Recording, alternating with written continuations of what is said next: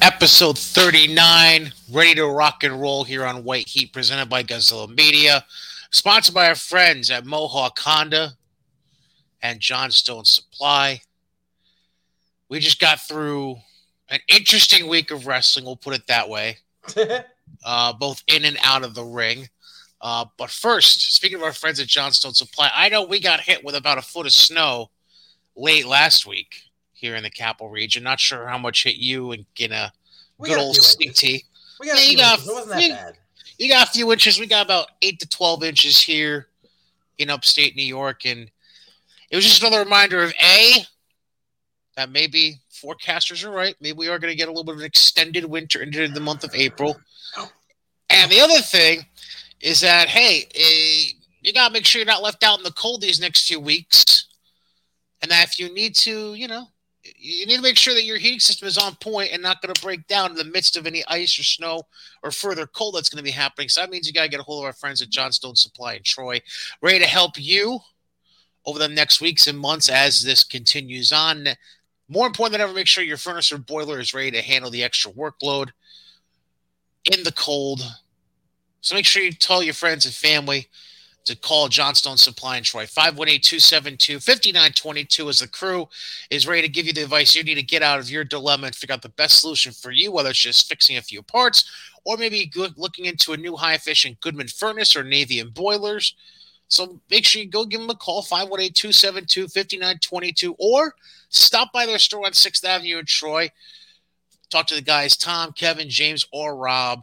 Make sure you tell them that you heard about us, heard about them on White Heat as part of the Godzilla Media family, and they'll give you the hookup with that. All that being said, um, I know that it was particularly busy in the CT area because AEW had Dynamite and their Rampage taping Last Wednesday. in in Connecticut. So we're definitely going to touch on that at some point.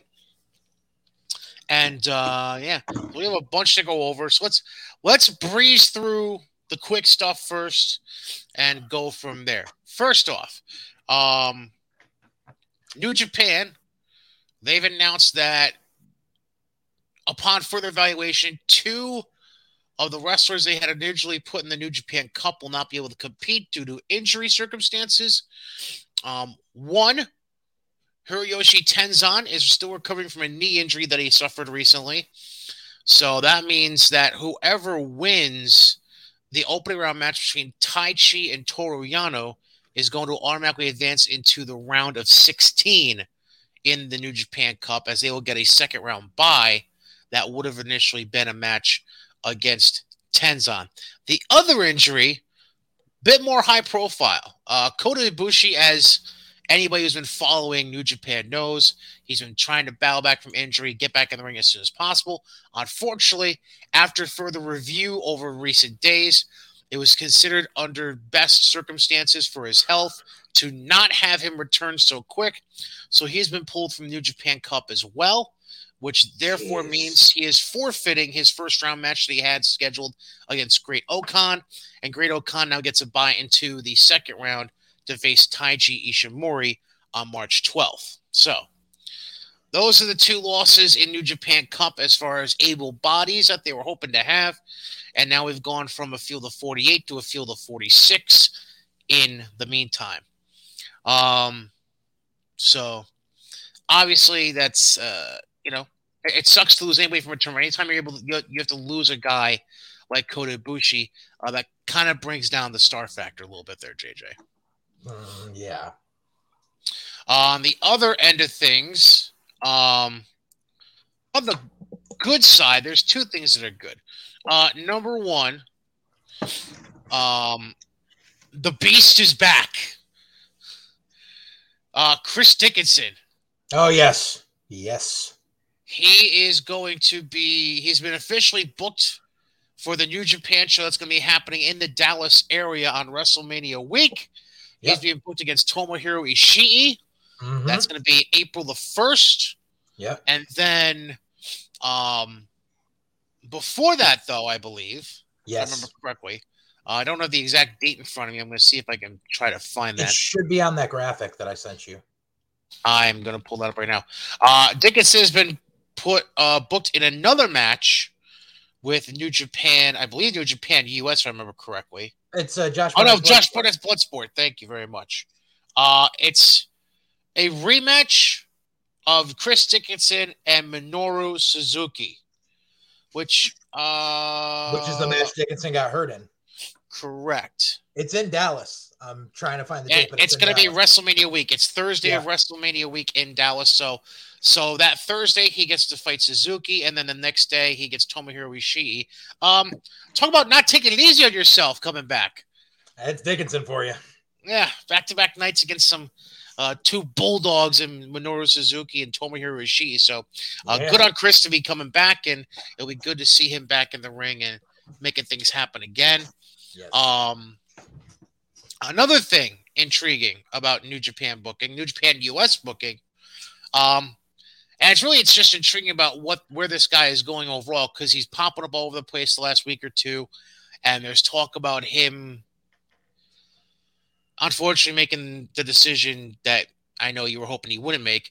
Uh, Swerve is back on the scene, and he's been booked for a New Japan US show, Strong Style Evolve. Yeah. Um, but there's also talk. Now, obviously, eh, there's no debut that's been announced coming up at all. But there's See, talk he's going to AEW. Yeah, see, I'm not so sure because like Fightful did the whole thing where they're like, Shane Strickland's been signed, and Shane Strickland quoted that in a tweet with just a wink emoji. Like, that seems like Swerve's trolling. Right. Um. Yeah. So there's nothing really certain about it. There's no real confirmation to it. I know that at least I haven't seen any confirmation to it aside from that one post from Fightful. Mhm. Um. So it's kind of a wait and see type of thing. Yeah. Um, and obviously, AEW and free agency will come up a little bit later Yeah. when we address a, a certain someone who recently uh, is no longer with WWE. But again, we'll address that later. We'll get to it. The Uh, problem, and- the uh, the problem with Fightful is they've they've entered Meltzer territory as far as their dependability on their reporting. oh, that's lovely. That's just fucking lovely. All right. Uh, quick. We now go to these fucks. Um,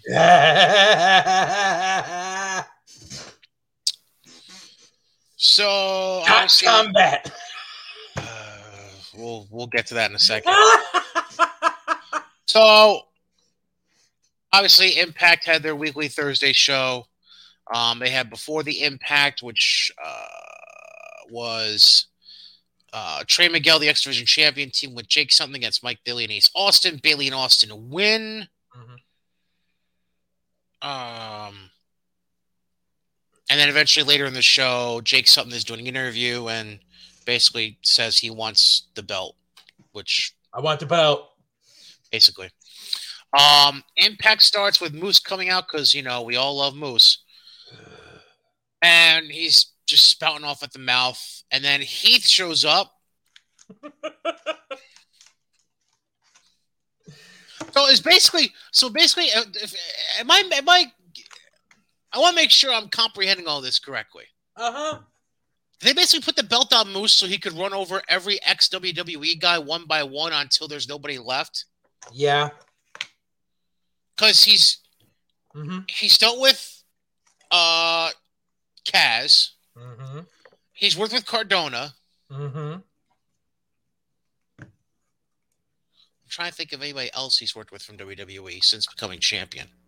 I think that's the only two major programs he's worked in. Uh, but like the and but But he's also only been champion for like what three months, I right. think. And, and the problem is, since he's gotten the belt, he's been like freaking going out there cutting you know anti WWE promos every freaking time, like anyone cares.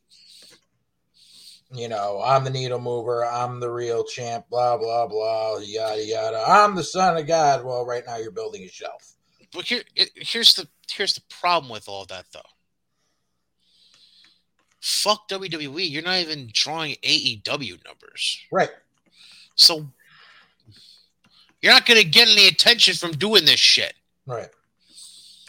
Like AEW, one reason AEW draws attention is because they have an an indie like rabid fan base that has nowhere else to go with themselves. Right. Impact barely even they're barely a blip on the radar at this point. So it's Right. like Like I, I, I get what you're trying to accomplish, but at the same time, it's like no, nobody fucking watches your shit. Right. I got in a, a, a- slight debate with someone about um what you know what company has more has like more clout right now, Impact or NWA. And I'm like, NWA is on fucking YouTube. And if you look, their their average episode of of their TV show draws maybe 20,000 viewers. Impact on average draws about 120,000 uh, a week, which shit numbers, but it's still five to five to six times what NWA is getting. And that's on a third rate cable station that's known for playing old concert footage. Yeah. Um. Then, oh God, I really don't want to go through this show, but I Dot combat. I feel obligated to. We're getting to it. We're getting to it. So basically, Scott D'Amore then says to Team Impact, because I guess now these guys that happen to tag once are just gonna be called Team Impact from now on. Fucking lazy pricks. well, Um, for now, because they don't know what to do.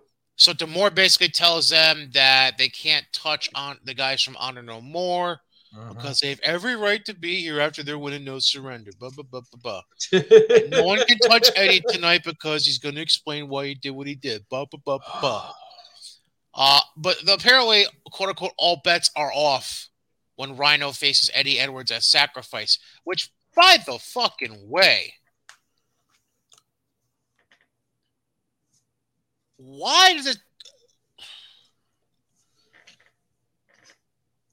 Impact has their pay per view this weekend. Mhm. Are they like stupid or something? well, yeah, but what what are you re- referring to? like as much as I don't like them, why would you ever try to compete with AEW for dollars and cents Because if you're Impact? Because stupid. Like Well, because sacrifice isn't. So the thing is, TNA, uh, Impact is running this thing now where they do, they technically do like two pay per views a month, but one's not really pay per view. It's just on Impact Plus, and it's a reason to get people to use their subscription service, stupid, and that's what sacrifice is. stupid. But I didn't realize they were running on the same day as uh, fuckery. Well, it's the same weekend. Oh, Revolution is Revolution Sunday. Okay, Um, yeah. th- then we get to what you've alluded to already twice. Dot combat match, which is the digital media championship division way of saying, uh, All the plunder is old computer shit. no no holds barred. There's no DQs. There's no countouts. Anything goes. Uh, I mean, we saw a DVD player get used. She dumped out a bag of old cell phones.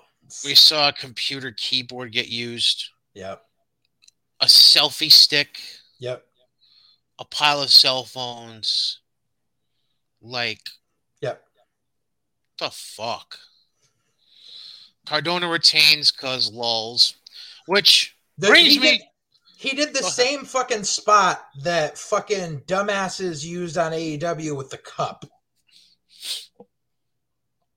Who the fuck was where? I think it was Orange Cassidy and Adam Cole Yes. did the shit with the cup, but the cup had thumbtacks on it. yes. They did the same shit, except the cup wa- was fucking bedazzled.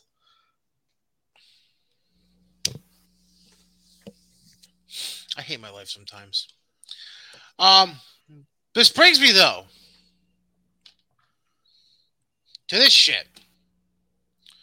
So last night or yesterday afternoon, I think it was yesterday afternoon actually. By the time I, um, Matt Cardona tweets out this. Now, I know it's kind of fuzzy, so I'll read the tweet and then I'll explain the picture to you. Uh, the tweet says, "quote My bag is getting too damn heavy." And then he tags NWA Impact Wrestling AIW, which is an indie based out of Illinois, and Yep. NYWC, which we won't talk about. Hashtag always ready. Make sure you make it's always with a Z because the Z True Long Island. Well, I don't know what the fuck it is. Uh, and hashtag still here because no shit. All right, so the belts that are in the picture, I will go top to bottom. Mhm. So top straight across, that is the Impact Digital Media Championship.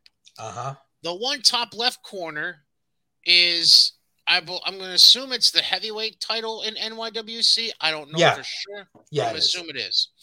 Obviously, the 10 pounds of gold is what's sitting underneath the Digital Media Championship. Mhm. The far right center is Zack Ryder's made up internet title. Mhm. And then the bottom two titles are two belts he's won at AIW, apparently. Yeah. Now, you had your own reaction to this, but so did I. This was my initial reaction. Um, I ended up tweeting back at Cardona just for shits and giggles because I didn't really care. And I simply wanted to hone in on the internet title by saying, uh, quote, I mean, one of those belts isn't a real thing, so yeah. Um, so that was my initial thing. But then you broke it down a little bit deeper Mhm. and I will bring up that message real quick. And to which you said, one he made himself, which is the Yep. same one I was referring to. Mhm. Two from a shit knockoff ECW indie in Illinois that draws 150 tops per show. Yep. The NWA, which means jack shit nowadays. hmm The Impact pre-show title. Yep. And NYWC has never been on anyone's radar except when it comes to constantly booking guys who have been Me Too'd. Yep. Any questions? I mean, like, granted, okay, so NYWC is an indie that's been around for like 20 years. Like, okay, bravo. You, you've, you've been able to sustain running an indie for 20 years in New York, you know, and they usually run pri- primarily on Long Island. So that's why, because if you can find a crowd in Long Island, you know, they have money. NYWC doesn't run mostly in the inner city or other parts of New York. They run in Deer Park and fucking places around there. Mhm. And they they haven't been known for many good things in recent years. They book people like fucking Bull James, who was called out by numerous people uh, during the speaking out movement, who is now suing some of those people for defamation of character, which is fucking ridiculous.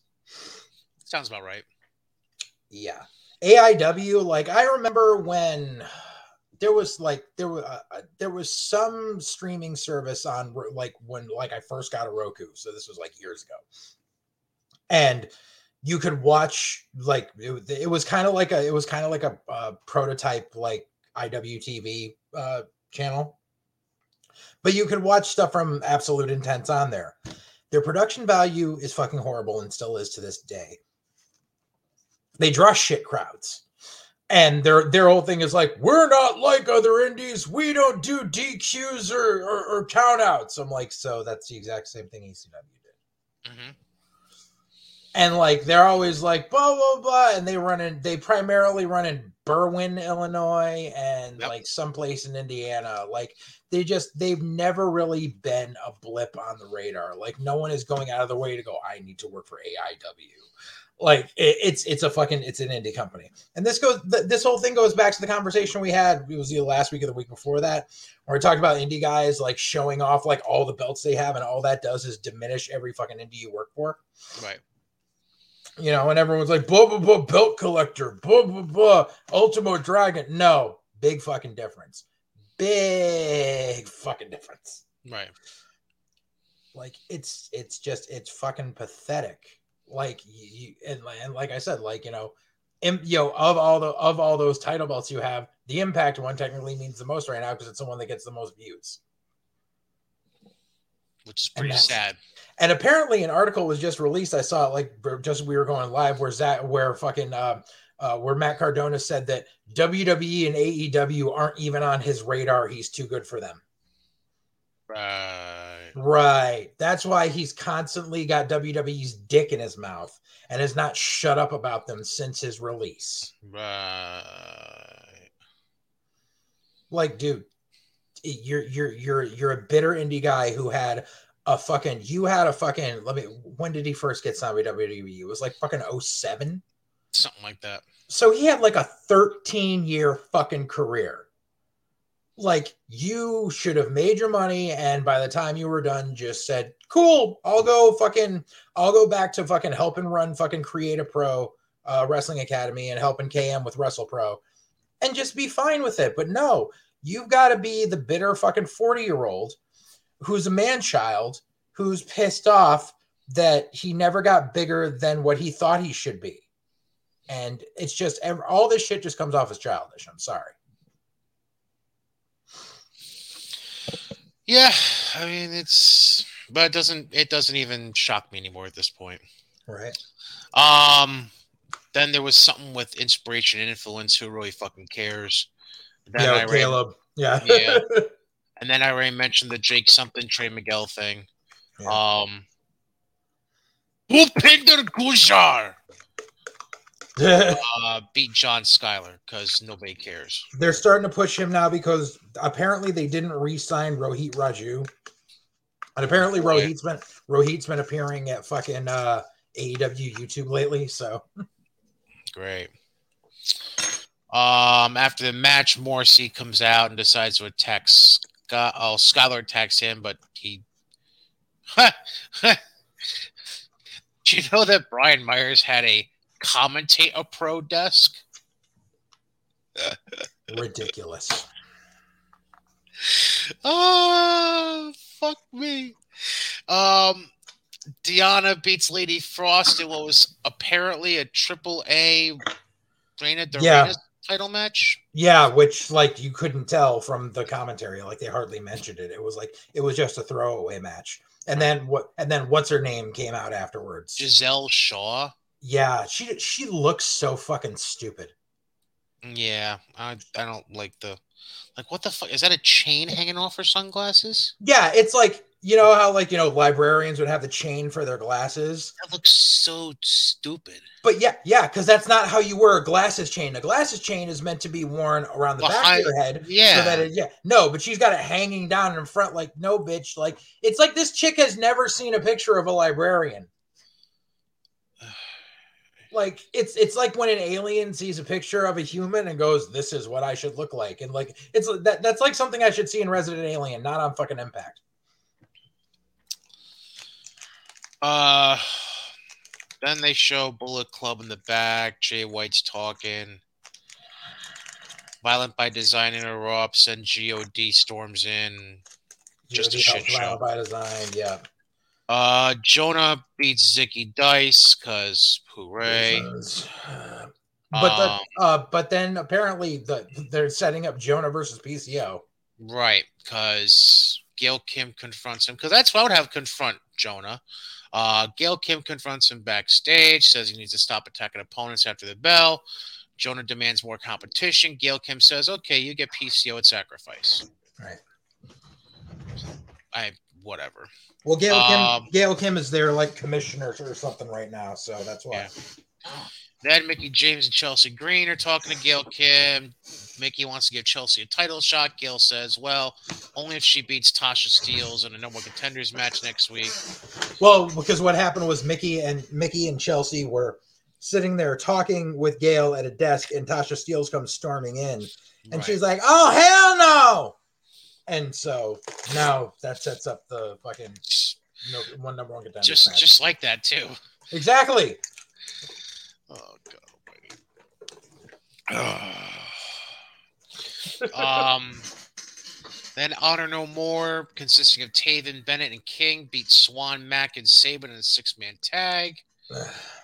and then after that, Eddie comes out and they uh, devoted uh, like 15 minutes to that Eddie promo segment. Yeah which I love Eddie. I've known Eddie since I first broke into the fucking business. I've known, you know, like and and fucking you know, I so I remember I remember heel Eddie Edwards from way back in the day before anyone knew who he was. And there's a reason that Eddie Edwards had Mike Milano as a manager because I love Eddie to death, but his promo skills are not really there. Right. And the reasoning that they had him give for the turn was the dumbest shit I've ever heard. So.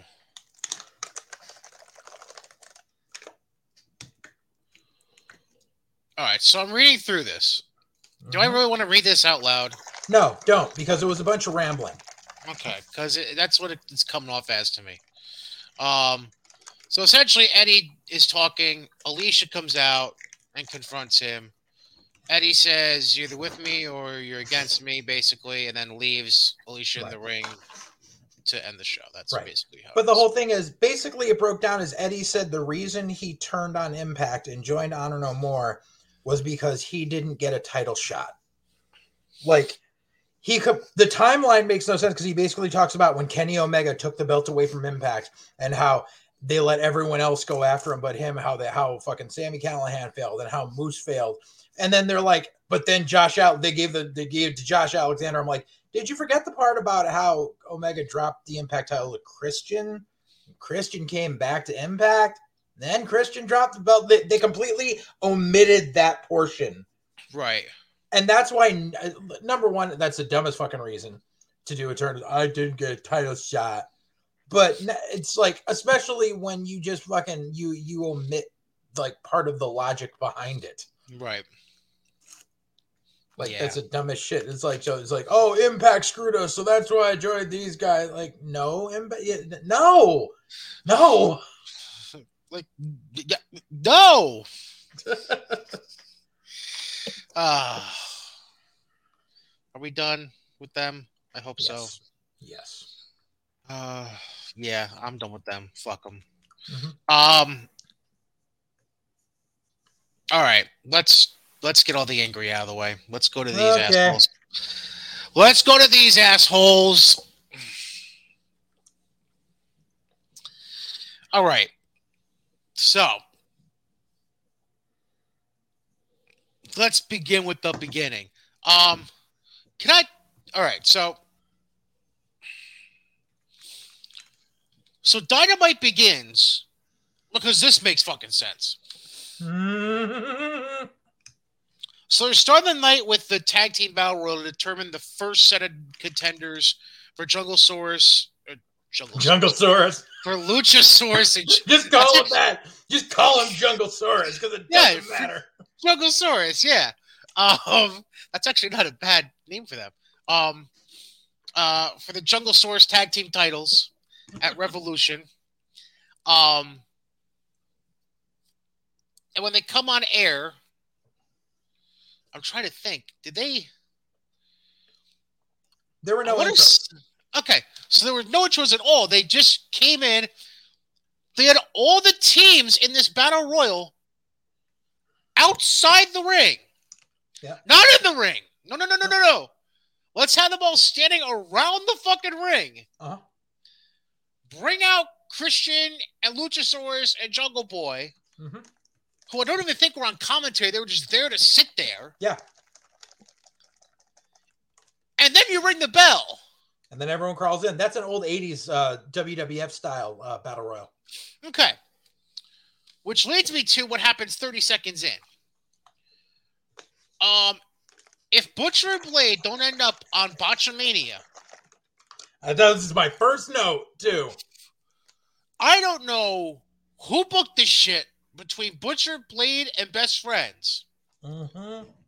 but That God. elimination between Blade and Reynolds was fucking terrible. what a clusterfuck. And dude, I'm I'm gonna like I I'm pretty sure I've touched on this a little bit in the past, but I've worked on shows with Butcher and Blade when they first got together because like so Pepper Parks is an actually tra- actual trained worker. The Butcher is not. The Butcher is just a fucking guy in a fucking metal band who lifted weights and was friends with wrestlers who come who would come strolling into fucking indie shows that he was booked on, acting like his shit didn't stink, Yay. and is fucking horrible. He always has been. There And was, like, some, there was something he did too in the middle of the ring that. What? did- I don't remember. He fucked something up or he did something He did. super stiff. my my note was Butcher belongs nowhere near a ring, so I'm not quite sure. Yeah, exactly I don't remember it it was. either. There was something he did that I I just I I God fuck damn Jesus fuck. That's Mhm. all I can say at that point. Um, what else? Oh, so somehow, somehow, uh, this is the next comment I have listed. Somehow, since leaving NXT and being released, 2.0 has gotten shittier and fatter at the same time. Uh-huh. It was funny how I was calling them the fat bucks before. but fuck it ain't Matt. Lay off the cheeseburgers. Dude, did you notice now? But now they decided because like uh, now they're not ripping off the Bucks anymore. Now they're ripping off Furnace and LaFon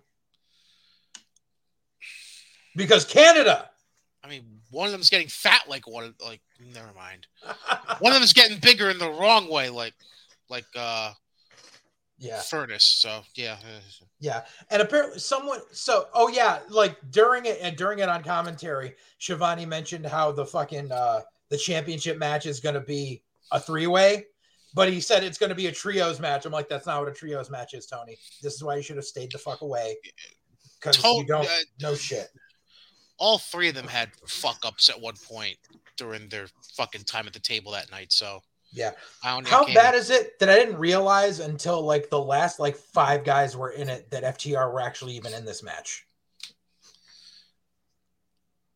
I mean, I noticed it, but I didn't until like the the the, the fucking field thinned out. I was like, wait, FTR are in this match because I was sitting there going, FTR isn't even in this match. Oh wait, there they are. yep, yep. Um, what do you call it? That was possibly the most boring battle royal I have ever seen in my life, and that includes indies.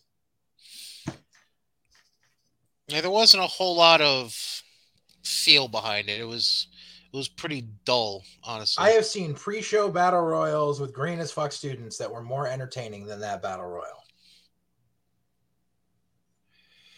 Um, what's the other stuff I had here?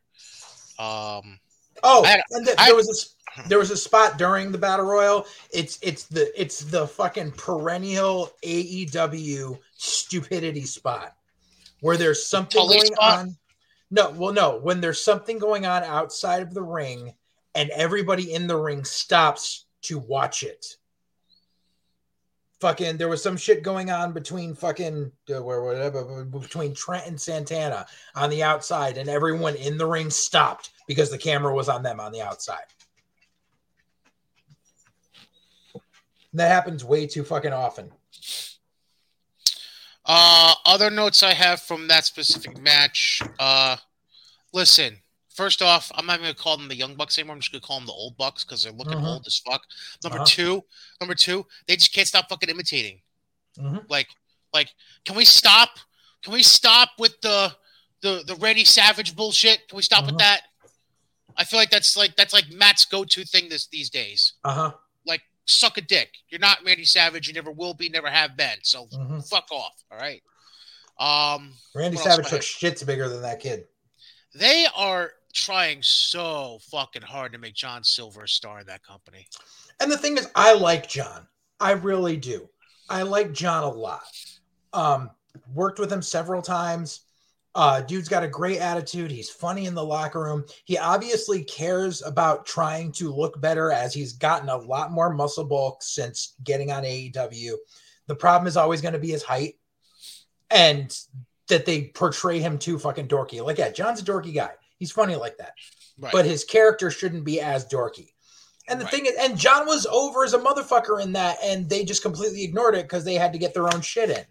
Mhm. Like that whole crowd was chanting for fucking, and I, I hate the fucking name Johnny Hungy. That's just ugh. But that's what the crowd was chanting. yeah. But and like I, I like John, but he was completely overshadowed in that match. So the basic story they were trying to get over in the match was Red Dragon and the Bucks working together to tr- to thin out everyone until it came down just them 2 Mhm. End up kind of working that way as it came down to O'Reilly, one of the fucks, and was it Silver? Yeah, Okay. So basically, uh fuck number two, because I don't remember which one it was, Matt or Nick. Uh fuck number two was putting Silver over and out. And in the midst of that, O'Reilly also tossed out fuck two, so Yeah. O'Reilly wins the battle royal. O'Reilly Yeah. had like feigned a knee injury and then went over and did boop boop. Right. And so this leads to a confrontation afterwards between Red Dragon and the Bucks. They're arguing, whatever, and that was Mm-hmm. Yeah. that. So Red Dragon gets the first spot in the title match, the pay per view. The second battle royal is this Wednesday on Dynamite, Yeah. and, And- uh, we'll see who the other team's going to be in. Then there was a post match thing with Adam Page being out there, or Adam Cole. Who was it? It was Adam Page. Yeah, Adam Yeah. Page was out there, and Adam Cole was out there, and the whole thing was like, and Adam, uh, fucking Adam Page is still terrible on the mic, but Adam Page is on the mic in the ring, and they keep the other cameraman on the fucking mobile cam is out next to Red Dragon on the ramp. and Bobby Fish is way too fucking loud. Yeah, shit. and Bobby Fish won't shut the fuck up. And it's like, dude, this is why you never made it on actual TV in WWE because you can't take fucking cues correctly. You're a fucking idiot. God, I hate Bobby Fish.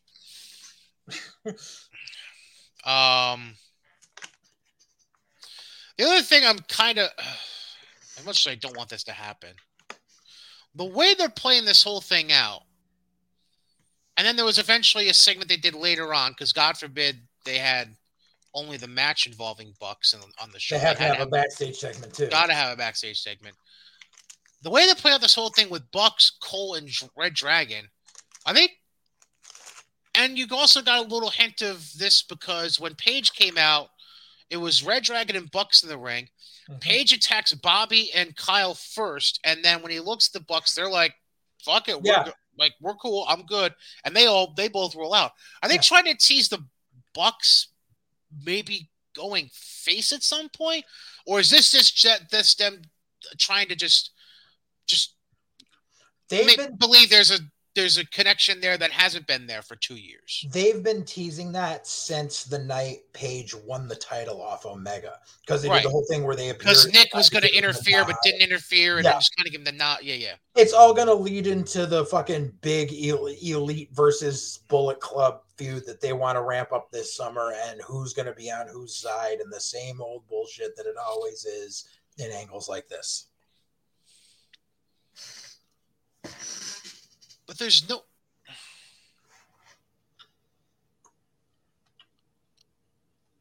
So that doesn't make any fucking sense. Well, yeah, Because out of the Bullet Club members that former and current that are any part of AEW, they're pretty much all members of the elite too. So how the fuck do you even book that? Because that's going to be the whole fucking the whole thing I talked about. Because like, because Cole is just like, I know we're all elite, but we are Bullet Club first. You're Bullet Club for life, and blah blah blah blah blah. And it's going to be the custody of Adam Cole on a pole match and shit. Fucking, it's and because because you brought it because they fucking depends on how long they keep Jay White on payroll. Uh, Right. if they decide to bring fucking Gallows and Anderson back at this point, because God knows they're fucking leeches everywhere they go. And they haven't been on AEW TV. Fuck. Since the whole Impact merger kind of went by the wayside. Right. And obviously Kenny's been out because of whatever's But going he'll on. be with him. back. He'll be back because everyone's like, "Oh my God, Kenny might never come back from his injury." Shut the fuck up. Kenny's sitting there collecting a fucking paycheck, collecting two paychecks because he's got his talent paycheck and his EVP paycheck to sit there and do fucking nothing. Maybe three because of whatever the quote unquote video game division might be doing. Oh Jesus, fuck! Don't even get me started on that shit.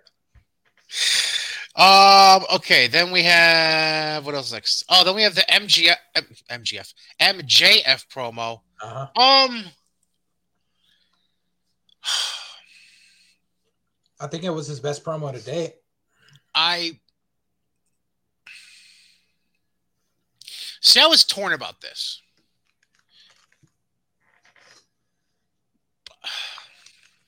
Assuming, I agree that it was very, very, very good. Mhm.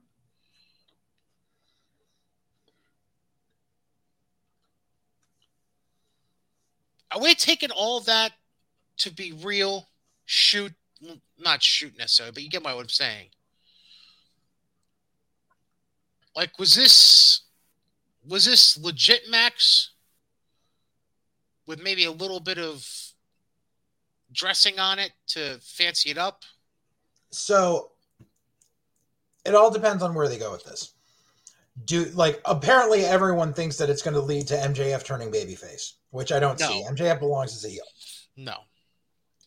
If they're smart, which they're not, what it should be is MJF basically just using this to lure Punk in and then doing mega fucking heel ever, you know, being like, see, I can still get inside your head because I'm fucking better than you. Like, you know, you people ate out of the fucking palm of my hand and I suckered Punk in and all this shit because it'll lead to like a sympathy spot in the dog collar match. Will be like, I looked up to you, and then ball shot. You basically just allude to what I was going to mention. Like this screams something happening Yeah. during their match where Yeah. maybe Punk has the opportunity going for the kill to win Uh huh. and hesitates. Uh-huh. You don't even need MJF to do anything. Right. You just need Punk to hesitate. Right. And then have MJF go over. That's what you need. Right. But it's AEW, so you know MJF's not going to go over in the long run.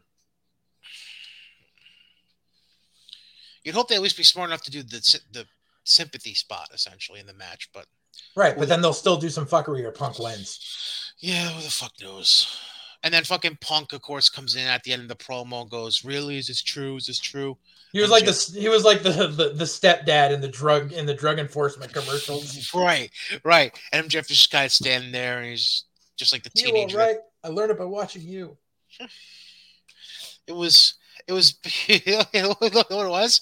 It was CM Punk leading into his his his his actor's card from Heels. That's what it was. His SAG card. Yep. Um. All right. So after that, we had. Oh, there's so much to unpack from the match after that. Um. The fucking tag match. So here's my initial reaction at the from the start. Okay. Can I get mine first? Go ahead. Go ahead. The opening spot was fucking Pac doing a 450. The opening spot. The beginning of the match was Pac doing a 450. yeah. Fuck do you go from there? Um. So even before that, um, I mean, Penta Oscuro is what it is. It's it was It's Pentagon Dark. right. Um, but I will say this: Nice name, by the way. what? Well, considering my one of my first creations was El Tornado Oscuro. Oh, right, right, right, right. um, I don't know the background of this guy completely, but Alex Abrahantes is slowly growing on me Mm. because he's Now he's one of the Undertaker's fucking druids. I feel like he's allowed himself to fully entrench himself into what Penta and Pac are trying to sell here, and I I I, I like it when a manager doesn't just generalize themselves into one look or one character per se. Mhm. I like managers who have a little flair. What the? F- oh, that was an email. Um, sorry, I I had a random bing in my ear. Um,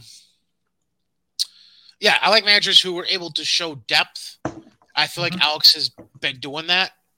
So I, I liked I, I like what I've been seeing from Alex. Obviously, we'll see what happens from here. Mhm. Um, but Pac and Penta end up winning because Pac blocks the mist from uh, Malachi, Black. Yeah. and then it leads to a roll up to get the win. Mhm. But then, um, but then Black and Brody jump Pac and Penta. Lights go out. Mhm. Lights come back up. Buddy Matthews is in the ring. People were thick, and Malachi is acting all scared and shit. Buddy looks like he's going to attack Malachi, but instead, he starts attacking Pac and Penta. Malachi starts laughing. Eventually, um, Buddy stomps Penta into a chair, and Buddy Matthews is considered a new member of House of Black. By Matthew and a new member of House of Black. Thank you very much. Um, Like the the whole segment, just like so. You went into this with the fucking Kings of the Black Throne being yet another tag team that they're talking up as undefeated, but aren't in the title picture. correct. and then you have them get beat flat Yep. by the baby faces. So there goes the push. And then you introduce another member into this stable who, like, oh, it's the big swerve because everyone would have thought that Buddy Matthews and Black would have fucking been on opposing sides because of their shit in WWE. And it's like, once again, you're fucking built, you're, you're, just taking something that was already there and trying to repackage it as your own. You're Yep. regifting a storyline Yep. that doesn't fucking work. And then like Matthews looks so out of place between Black and Brody. Like he looks nothing like them. His styles and the and the it's this have fun on YouTube because that's all this is gonna end up fucking being. Because now you got- Trios. Yeah, fucking trios. Like, and you can't even do trios because Phoenix still isn't ready to come back yet. So Pac and Penta got to find a third guy. And then, like, still, they, that's all you're fucking do with these guys. Remember, Malachi Black was supposed to be one of the fucking game changers that came in and was going to be a main eventer, Malachi And- Black. right? And now all he's doing is this fucking tag and trio shit with the same mid card guys that have been in the mid card since he fucking got there and before. House of Black. The Heart of Black. Uh, what was after that? Oh yeah. So after that we have Jericho and Eddie. One hour and nine minutes. First mention of. WWE. I mean, at least I got through the first hour. It's always around the nine o'clock spot that it happens, though. At least I got through the first hour. Let's, let's just give them credit for that. They got through one hour. Uh,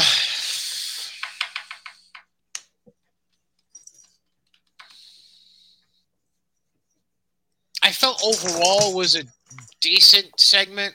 Um, we all knew what it was leading to. Obviously, they were obviously going to book themselves to face each other at Revolution. That was a no-brainer. right. Um, here, here comes my question though, and I feel like it's a dumb question, but I have to ask it anyways. Okay. What direction does any of this lead to for either guy? It doesn't. It's Jericho trying to stay relevant. But And how there's does literally nothing for Eddie after this. how does Eddie make keep Chris relevant? Because Eddie is the fucking hot fucking indie journeyman right now in AEW. He gets the big pop, especially in the New York market. And Jericho needs to be in there with someone who the crowd relates with. This isn't going to help for shit though, because the pay per view is in fucking Orlando. Do you think that they do you think that Tony Khan thinks this shit out? Hence why I said it's a dumb question. But Exactly. Like it just it, it's it's literally it's literally just for Jericho to try to glom on to whatever fucking praise Eddie is getting right now. so dumb. Um, then we have Ricky Starks qualifying for the Big Cheerio.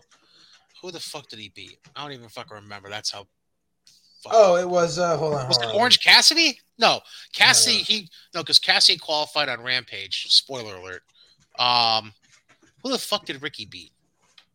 Oh, 10. He beat Preston Vance. Yeah.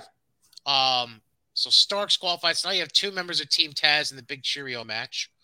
Um, Fucking Powerhouse Hobbs needs to lose the fucking overalls. He looks like a child.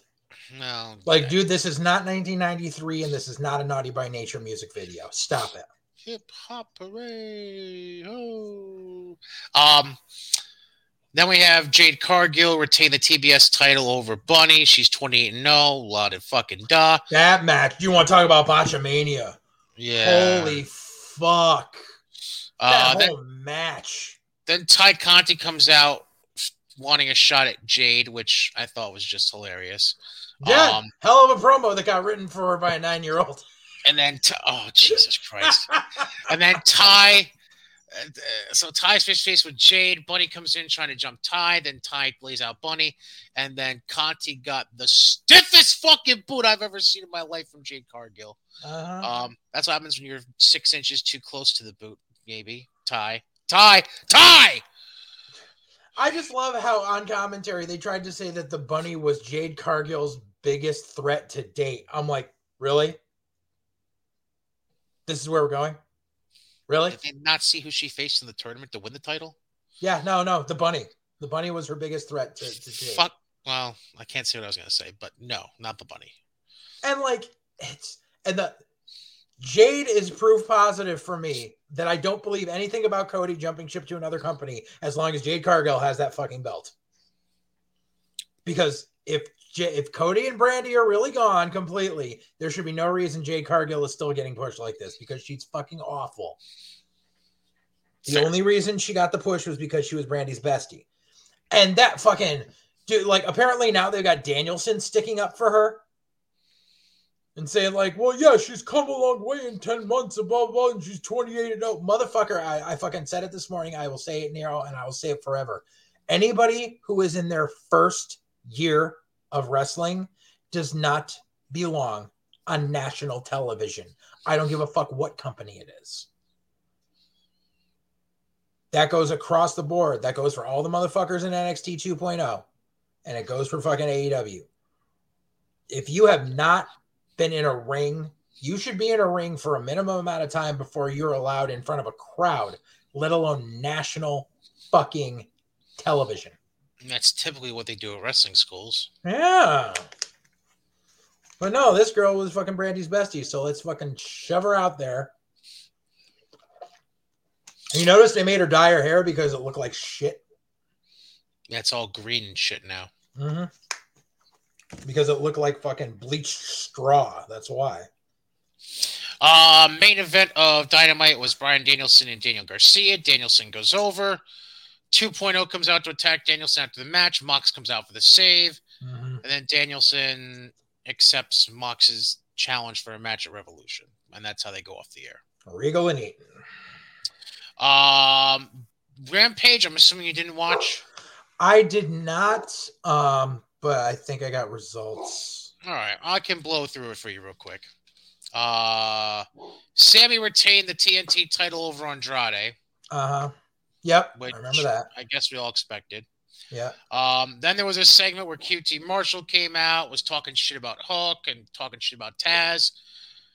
Then said it hooked into the balls and come out. Hook comes out, lays out three Monster Factory guys, or not Monster Factory, um, Nightmare Factory. Yeah. Um, and then that was that. Hook literally came out to the top of the stage, laid out the three guys that ran to him Uh huh. for for spots, Yep. and then Because that's how a fight works. right. And QT just stood in the middle of the rampway, just like, "What the fuck? What the fuck? Go, go, go!" kind of thing. Right. Um, and apparently uh i've got uh, i've got eyewitness report from people that were there apparently the entire span of rampage uh that that they taped was over 90 minutes so they heavily edit rampage it's been fucking given well, not only that too. Like you could you could definitely tell this time because they were coming back from commercials with guys already in the ring and literally just ringing the bell and go Yep. instead of having entrances being shown. That was at, at least for two of the matches, maybe three on the card. yeah Um, and so yeah and so i looked for spoilers for dark elevation because they filmed dark elevation before uh mhm. Before it because I wanted to see because I told you I wanted to check on Local- they're in Connecticut. How many actual Connecticut talents made it onto this show? So apparently, word from a couple of people was there was a waiting list that you had to get on back in like December. Oh, Yeah. Which is why there's guys from Mass who have been showing up at shows in like fucking like South Jersey and shit because they've signed up and then been like, if you want a spot on dark, you've got to drive to this show fucking 200 miles away. However, I looked on that show and judge the, the only one that I can't see because there's one that says there was a six man where three local talents were defeated. So I don't know who tho- those are until the actual show comes out. Mhm. There was no one from Connecticut on fucking Elevation. There was no one from Connecticut working as security on Dynamite. Saw Channing Thomas from Massachusetts. I saw him as one of the people working security. Saw George Joel, obviously, who's like he's under like semi contract with AEW, but and he's from Mhm. Mass. But uh I didn't see uh, any Connecticut people. But you know what I did see? Saw a lot of workers from Connecticut posting pictures from their fucking seat in the crowd.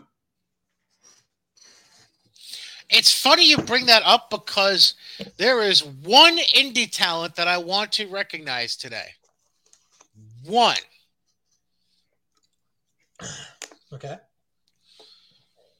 And this actually is uh actually no, I'll bring it up in a second because there was one match before this that I just need to blow through quick. Um so Wardlow beats Nick Comoroto. That's one of the matches where they had to go straight into the bell. Yeah. And then Spears comes in and basically cuts a promo saying, Look, Wardlow, this powerbomb shit's not working. We need to go back to basics. Uh, just stupid shit. Just Yeah. fucking stupid shit. Yeah. Um, but then we get to who I want to recognize. So Serena Deeb had her rookie challenge and won in like two and a half minutes. Okay. The girl that she beat is named Kayla Sparks. Who was also on set. Correct. she's she's from my area. She's from Schenectady. Yep. She was introduced from Schenectady on Rampage. So basically, this girl was in Connecticut Wednesday night, taped a match for Rampage with Serena Deeb for that was going to air Friday night Yeah. on TNT. Ended up airing like around 10 30, 10 40, I'm guessing, roughly in that night. Yeah. At the same time, two nights later, she's live in Hershey for SmackDown Yep. as a plant ringside Yep. for the debut of the Los Lotharios Kiss Cam. Yeah. And she's the girl that gets the kiss from Angel Garza and Humberto Carrillo. So good on you for being the only indie wrestler that had hustle to work both ends of the territory. Exactly. Good for you. Right. I will say though, uh, uh, apparently at least Willow Nightingale got a spot on uh, Elevation. Right. And and the funny shit is Eddie name dropped Willow. Did you catch that? Yes, he did. When he at the very beginning, he's like, I don't know why we're doing this shit. Let's bring out oh fuck, who the fuck did he say? Uh they say what was it? Uh, Thunder Rosa and Willow Nightingale, I think was I who he, so, yeah, we said. Yeah. Yeah. I was like, the fuck you say Willow Nightingale for? It caught me off Yeah. guard. Um all right, what else? Then we have the Thunder Rosa Britt Baker contract signing. Which brings me to something I told you. I'm telling you, that, like this is if one or two things is going to happen. Okay. Thunder Rosa is going to win that belt at Revolution thanks to Mercedes Martinez, or Mercedes helping Thunder Rosa the last few weeks is all facade, and she's going to fuck over Thunder Rosa out of the title. Which it'll probably be the later and stupid because it's fucking Tony Khan. So, but basically, what happened was at the end of the contract signing, Thunder Rosa was trying to jump Hayter, and well, trying to jump Britt. Hayter jumped in from behind, then Mercedes came out and took out Hayter, and then which allowed Thunder Rosa to take out Britt, basically. Um, and then, and then the end of the night was Orange Cassidy beating Anthony Bowens to qualify for the Big Cheerio match. So, the Face of the Revolution match now has Wardlow, Keith Lee, Hobbs, Starks, and Orange Cassidy. And the last qualifying match is Dynamite on Dynamite, I believe, this coming Wednesday. And have they announced what that match is? Uh give me two seconds. I will try to pull that up. Um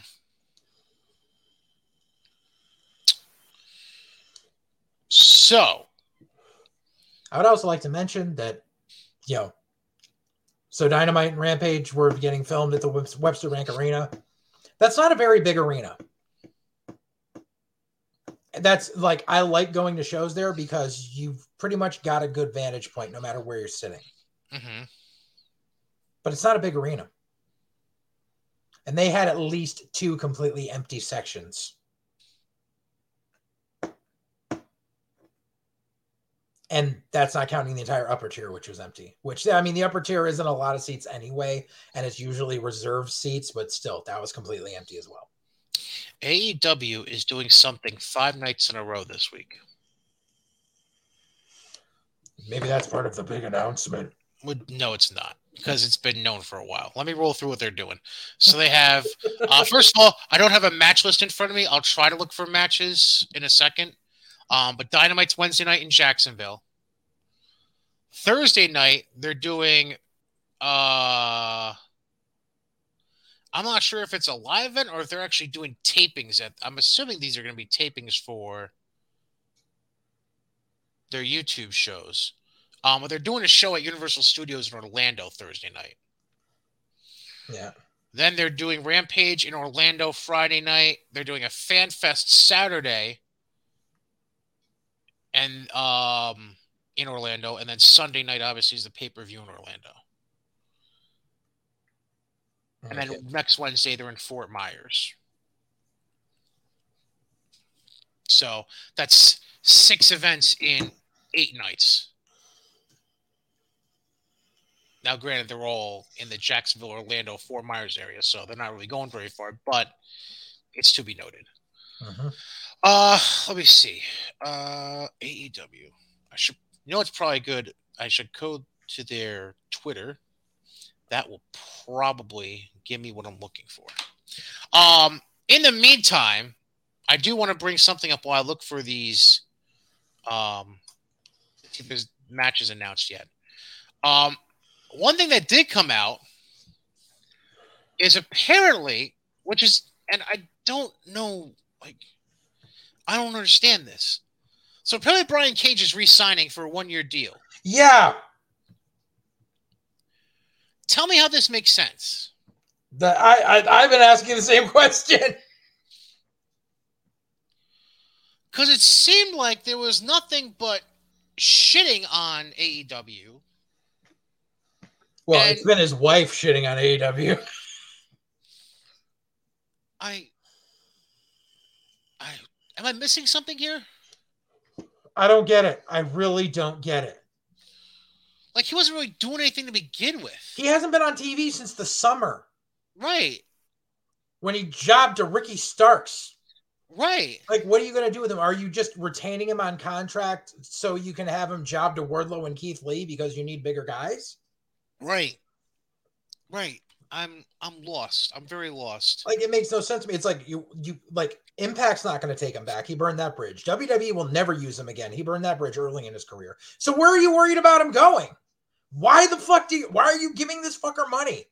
Yeah, I'm I'm I don't understand it at all. Um as far as matches for Dynamite this Wednesday, um I do see they have a six man tag. It's gonna be Hangman Page, John Silver, and Alex Reynolds against Adam Cole and reDRagon. Yay! Um Adam Cole's going to go over on one of the Dark Order guys. by the way, they apparently they had the Jacksons announce on on uh being the elite their YouTube show today.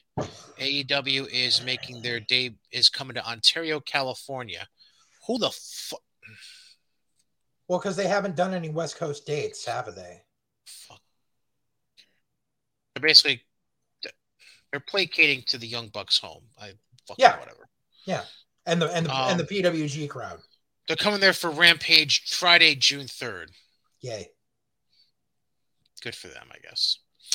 Um, what else is happening on Dynamite? Tony Khan's making a huge announcement that's going to change the face of the wrestling industry.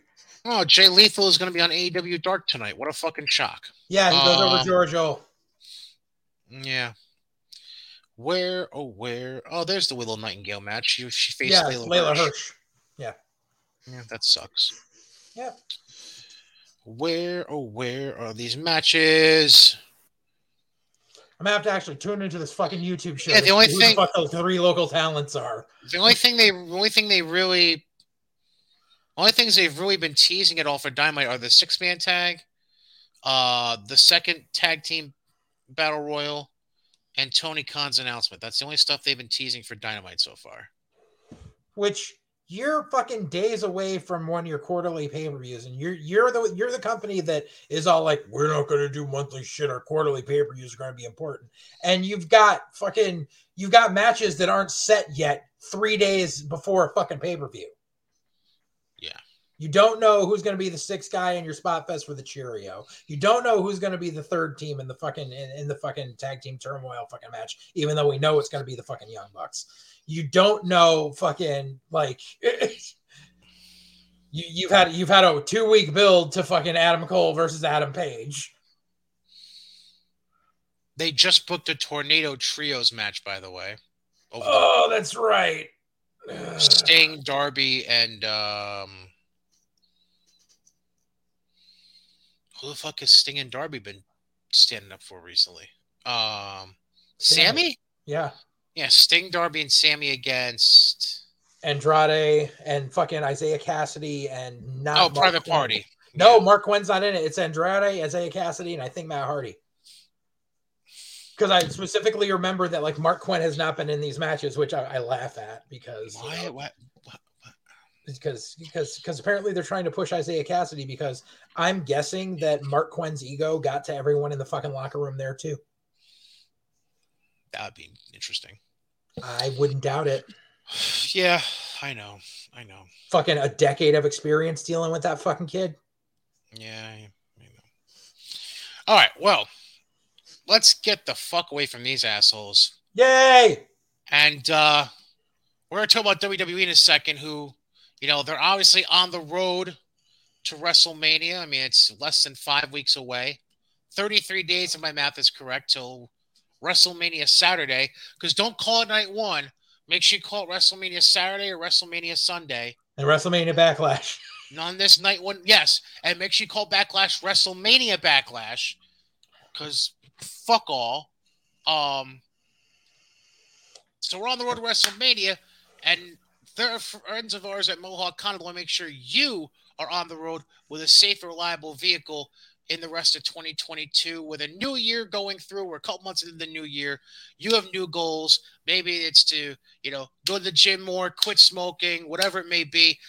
And one of those for your family is probably getting a safe, reliable vehicle so that you can get from point A to point B without any concerns whatsoever about your vehicle shit in the bed. Well, if you stop at a Mohawk Honda and check out their broad selection of pre-owned inventory, they will find the rate, make, model, and price point to fit your budget and your needs. So you can talk to Luis, the VIP man Morales, Jake Hot Sauce Doyle, Cars and Curtains for Boda, Mark from Clifton Park. They'll hook you up. Also, right now, they still have the Kelley Blue Book instant cash offer. We'll get top dollar for your trade-in. So basically, either put the money in your pocket, take care of bills at home, or even better, use the money they're giving you for your used vehicle and put it towards that newer vehicle that you are going to take home that day from Mohawk Honda. Talk to any of the sales and leasing consultants like Brian McKenna, Mike Benice, Nicole, uh, Nicole Ozier, Cam McKenna. They'll all be able to help make your 2022 automotive goals their top priority. So start off 2022 the right way with just the right deal at Mohawk Honda in Scotia Glenville, where they always go out of their way to please you. Um, before we get into specific WWE results and we get into the road to WrestleMania and how it's looking, how the card is forming, and the extreme fucked up shit that they seem to be planning right now to add to the WrestleMania card, we have to address the elephant in the room from the past week. Claudio Castagnoli, aka Antonio Cesaro, aka Cesaro, gone. Did not come to terms on a new contract with WWE, Uh-huh. and he is now on his own. So, that all being said, I'd like to get your point of view on, like, I know what I'd like to see him do. Mhm. I would like to get your viewpoint now before I say mine. I don't see him doing anything. I see him being done. I see him as someone who is smart and saved his money. And I mean, it's not like he doesn't have anything in the tank. He could go for another fucking 20 years. I don't see him doing anything. I think maybe he'll show up for a couple of spots in Japan just cuz.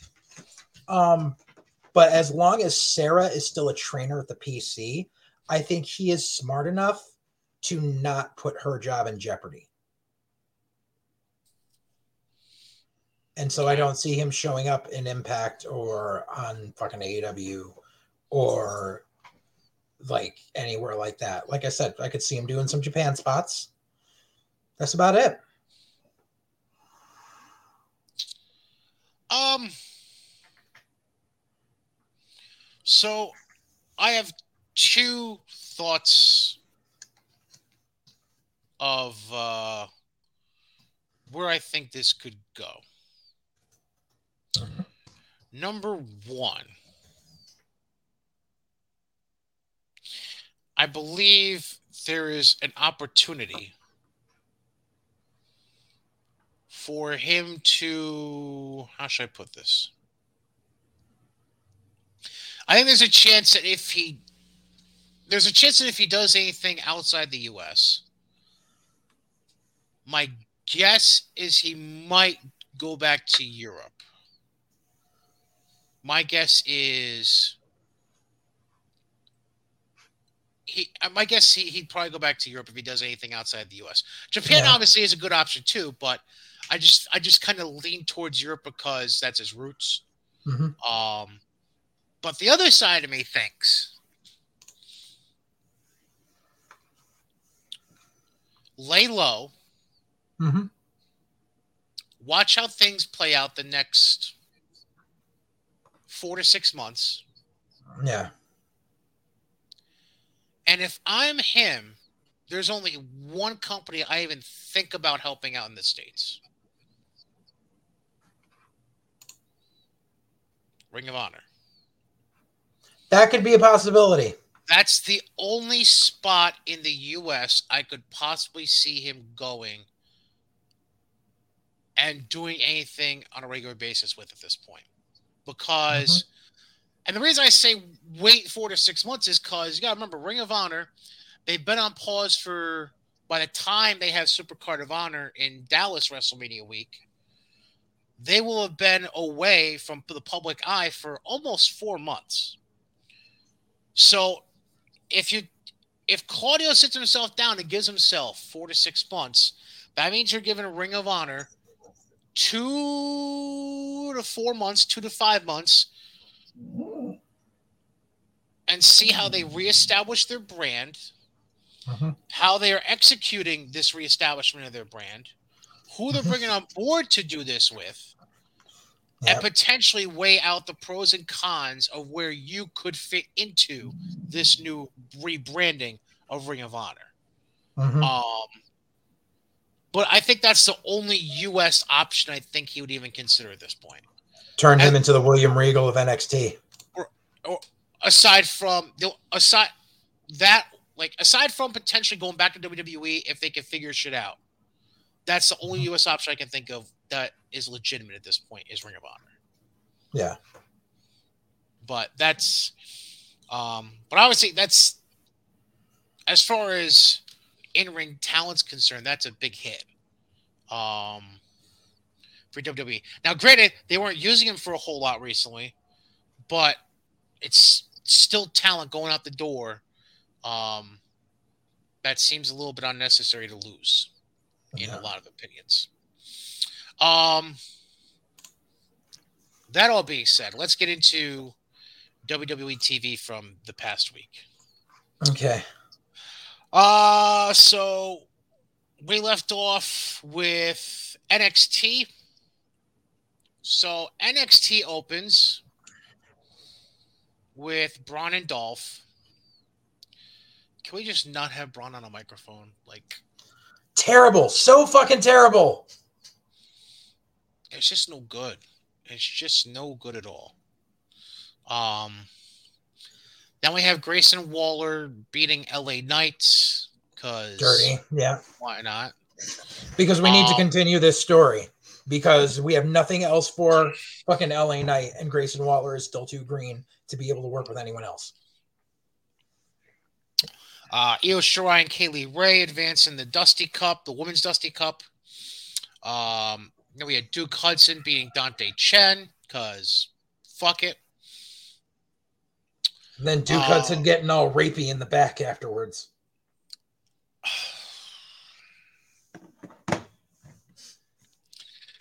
Because reasons. Because we needed to make a session between Duke Hudson and Persia Pirotta. And we need to make it a love triangle bullshit where they they they allude to Duke and Indi previously dating That's great. and make Dexter Oh. Lumis look like a bitch. basically. Um, then we have Melo and Dunn do a promo. Then Grimes comes out and attacks Melo, So I'm, I think Um, we're gonna get a three way in that situation. probably. And then they come back from break, and all of a sudden, oh, Trick Williams is actually gonna wrestle. Yeah. That's interesting. He Yeah. ends up losing to Cameron Grimes. Mhm. And then we get to your favorite part of the show.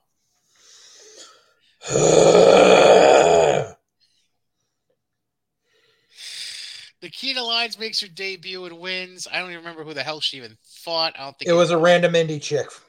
How the hell did I get hold on? How the hell did Pugsley's pit background get up here? Hold on. That was weird. Um Yeah.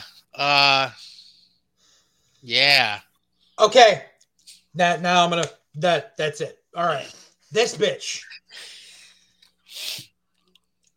You build her up with these promos about how her daddy was a rock star and how she learned how to fight on the road. Like none of the fucking it is such an early 90s gimmick. Like this has the what it's it's another this has Bruce Prichard's fingerprints all over it. But then, like, so you get this chick ready to bring her out. No, apparently this chick worked for Women of Wrestling in the past, which is really bad because she's fucking horrible, horrible, horrible, horrible. Those knee strikes she gave to this chick were fucking. Oh, they, she missed by a country mile on him, and this chick had to sell him. Like horrible, horrible, horrible, horrible. Does not belong on fucking TV.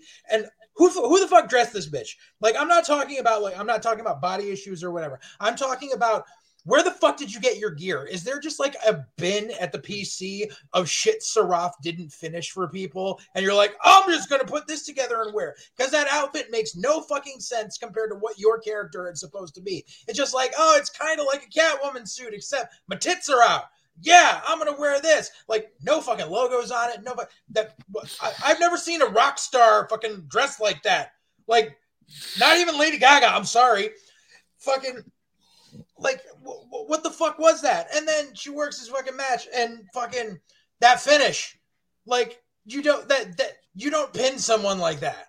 Like you could do something where you fucking like you you do like some some big move and then you do like an axe kick split and do that and then pin them regular and would be just fine. But doing that pin like that just fucking looks hokey and fucking stupid and fake as a fucking football bat and fucking and here's the fucking quote because I fucking all I saw was that fucking picture all over fucking Facebook and fucking Instagram, fucking up until this morning. It's still fucking happening with motherfuckers like, maybe I'll watch NXT now. Number one, y'all fucking basement goblins are the fucking problem. Shit like this happens. You sit there and bitch about women's matches only getting two, two minutes long on TV when we had a women's revolution years ago. But then you fucking don't watch, but you'll tune in because this chick with a big ass is doing a split. You're the fucking problem. Fucking, you don't, you want to bitch about fucking divas matches. This is how you get divas matches all over again. And they're going to be fucking horrible. And that leads me to a quote. And this quote was done by a friend of mine who prefaced this like before, bro, is married to a very attractive woman who works on TV. And his quote was, Oh my fucking Christ. Seriously, yeah, she's thick. We get it. Porn is free. Fucking virgins.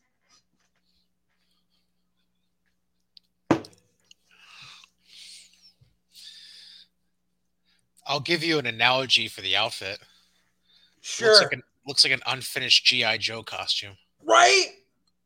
It's like literally like there's just a fucking bin bargain bin of fucking shit Seraph didn't finish at the fucking PC. uh, fucking- Or it was, fucking- or it was the the extra material they couldn't use for uh who's the who's the fucking ex marine dude that they've had on the show the last few weeks? Draco. Anthony. Yeah. It's like the extra material they decided not to use for his cargo pants. So let's just throw it on her and see what happens.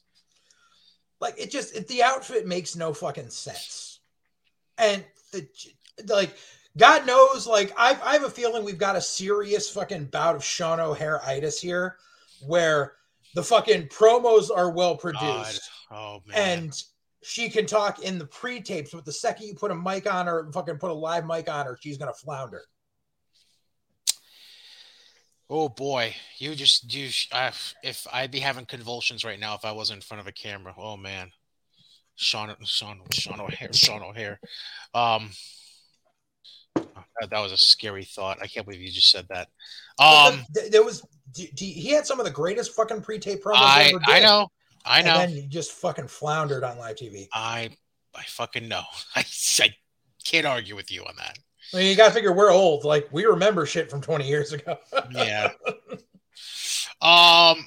All right. So after that, we had Casey and Kate in advance in their Dusty Women's Dusty Cup quarterfinal match. They went over fucking uh, Ivy Nile and uh, Great Value, fucking Kay Lee Ray. And then Great Value Kay Lee Ray got dusted by Ivy Nile after the match, which Welcome to welcome to TV, kid. Yeah, basically. And by the way, congrats Ivy Nile on getting engaged over the weekend. Good for you. Oh, Um, yeah, just I I see random shit on Twitter all the time. Sorry.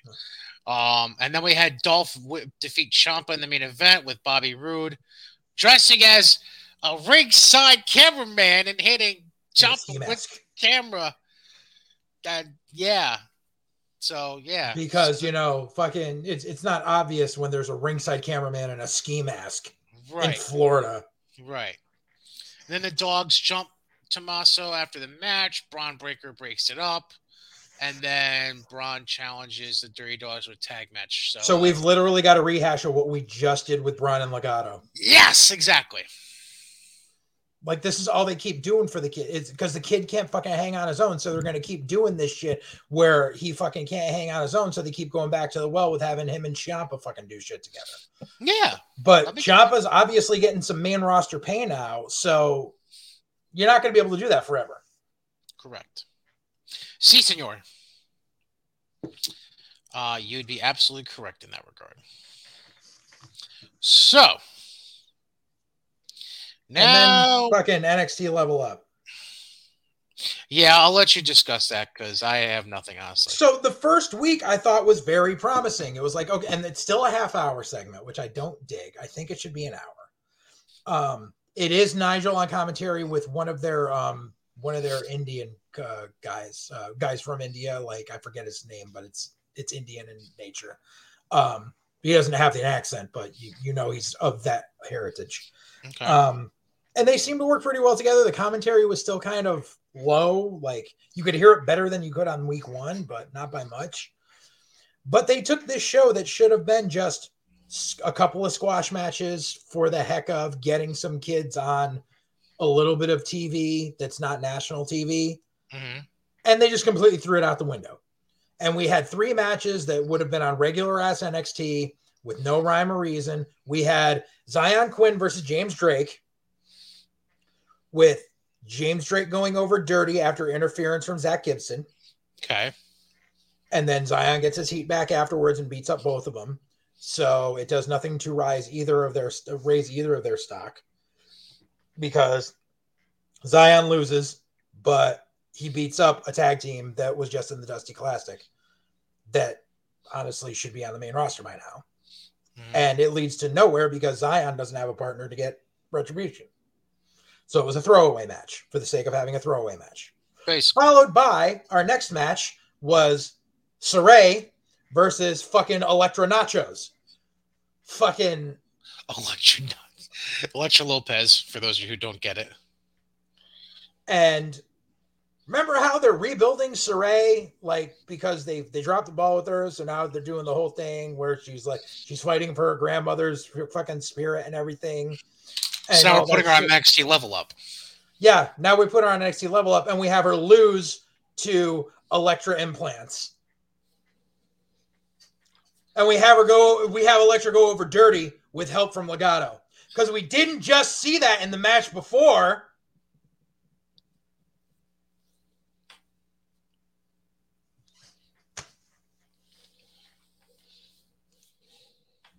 Because reasons.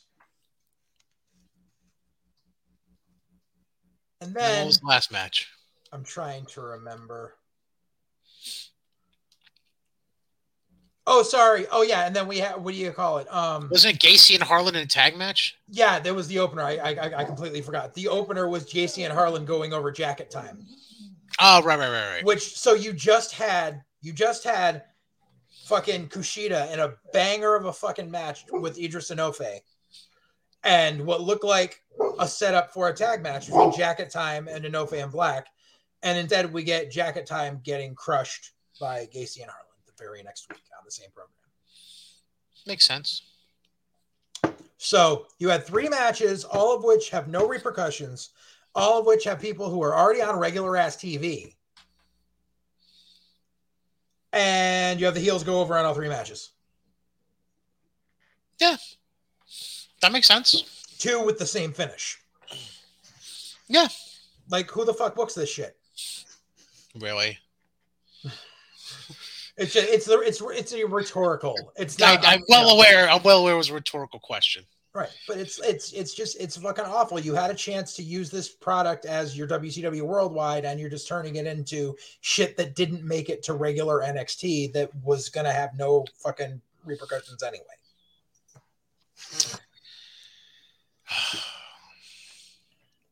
So then we get to SmackDown. Yeah, Hershey, PA, baby. Uh, we start with Ronda in the ring with Michael Cole in a traditional interview. It's good to see a you know a commentator in the ring getting treated with respect instead of getting kicked out all the time like Tony Schiavone. Isn't that nice? I Um, yeah, I'm sorry though. When Pat McAfee said the greatest commentator in the business today, Michael Cole, I wanted to stab Pat McAfee. Well, I mean, what do you expect? I love Pat? McAfee, but I wanted to stab him when he said that. Well, Uh, so Ronda's doing the interview. Charlotte interrupts, says her shit. Then Sonya comes from behind and tries to attack uh, Ronda. Ronda and Charlotte both work the uh, right knee of Ronda. And that leads to the next segment, Sonya's back in the office of Adam Pearce. And Adam Pearce says, fuck you. Now you're facing Ronda one on one next week on SmackDown. Right. Which I would like to say, and I, w- I was going to allude to this a few weeks ago, but I think we forgot to because it, it was like a conversation we had privately, and then you said save it for save it for the podcast. Mhm, mhm. Um, this is this shows the staunch difference between Ronda and Brock, where Brock only works fucking title matches on pay per views and is a cunt, whereas Ronda is legit trying to rise her make you know raise her stock by doing regular matches on regular TV. True. I can't argue that. Um, then we had Biggie and Kofi go over Los Lotharios. In Biggie threatening vehicular manslaughter. oh yeah, with the that's what baby faces do. Yeah, yeah, that was yeah. Um, Because but then they're because they're gonna set up Biggie, they're gonna set up New Day versus Sheamus and Ridge. yeah. Because reasons. Oh right, because that was backstage after the match. Yeah, because Sheamus and Ridge were talking to New Day, and and then New Day basically said whatever, and then drove away, and Yeah. whatever. Um, then we had Raiden. I mean Xia Li. Um, You know something? Natalya. I feel sorry for the two of them. Because Natty is an amazing worker and Xia Li is a great worker. But the thing is, they literally like, and they kept saying this is her first match on SmackDown. They have been building this girl with vignettes since November. Yep. And this was her first televised match. And because they wasted so much time with it, no one cared. Nope. And that, and I felt so bad because the, these girls were fucking busting their asses, and the crowd was chanting Hershey's chocolate. yeah. Like I felt bad. Yeah. And even it's Li's debut match on main TV, and the focus of commentary is talking about the shit between Natty and Aliyah. Like, stop trying to make Aliyah a thing. It's not going to happen. Agreed. It hasn't happened for years already. There's a reason for it. Then we had, oh, fucking Jesus. Then we had the Intercontinental title celebration with Sami Zayn. and of course, who shows up? Johnny. Johnny fucking Knoxville. Well, Johnny lives kind of near PA, so. I don't give a fuck if he lives in Timbuktu. Listen. So essentially, Sami said he's going to be a fighting champion, fight anyone, anytime. Johnny comes out, wants to cash in on Sami saying that. Then Sami, Sami basically jumps Knoxville, gives him two Helluva kicks. The first one wasn't even close to touching. The second one was a little bit on the stiffy side. Mhm. Um, It's not like Johnny can't take it. Then Sami's backstage with Pearce, and Ricochet comes up and gets an Intercontinental title shot set up for next week. So basically, here's here's the here's the God fuck me. Are they trying to set up Sami Zayn versus Johnny Knoxville for the Intercontinental title at WrestleMania? Is that what we're fucking getting? No, no. So what the fuck are we doing with Johnny Knoxville? So Knoxville said the Rumble was a one and done as far as like wrestling, him wrestling goes. So this is my guess: is people saw how well it went over, and the fact that he promoted the Rumble like on his fucking like you know on, on his media tour. And one or two things is going to happen. Either that was the way to write off to make sure Knoxville doesn't come back by him taking the two Helluva kicks and be basically like, no, because they're not going to do. They've already got a celebrity for Mania. They've already got Logan Paul in a match. They're not. They're not going to put. They're not going to put a celebrity with hardly any experience in a title match on Mania. They're not that stupid. What this is what I believe will happen. What I think is this is actually going to put some light back on the Intercontinental title as to where it will actually get a match on Mania and not the pre-show. And I think whoever it is, whether it be Ricochet or someone else, I think we get a five week build to this. And what happens is at Mania, Knoxville appears in the babyface's corner. We have two nights of WrestleMania. Yeah. If you can't get the Intercontinental title booked into a two night event, that's on the booker. That's not on the talent. I, dude, I don't even think it was on the fucking, I don't even think it was on the main card last year. I'm well aware. But again, that's not on the talent. That's on the booker. Agreed. But at least if you have a celebrity attached to it, there's more of a chance of it getting on the main card. It's fucking stupid. Listen, it's not the greatest thing in the world, but you did you hear the pop when Johnny came out? He gets a pop. Yay. People know who Johnny Knoxville is. It's brand recognition. And you know something? If it helps, if it helps rise the fucking here's the third time using the term raising someone's stock in fucking like 20 minutes. But if that helps whatever baby face they want to push into that fucking, you know, into that title picture with Sami, so be it. And that that that'll that that's a moment like Alice Cooper and Jake at, Ma- at Mania 3. That's what it is.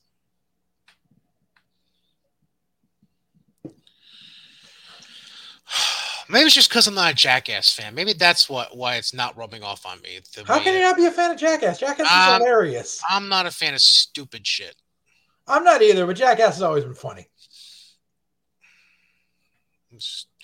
And the fact is, you take Jackass out of the equation. Knoxville has acted in regular movies, and he's a decent actor.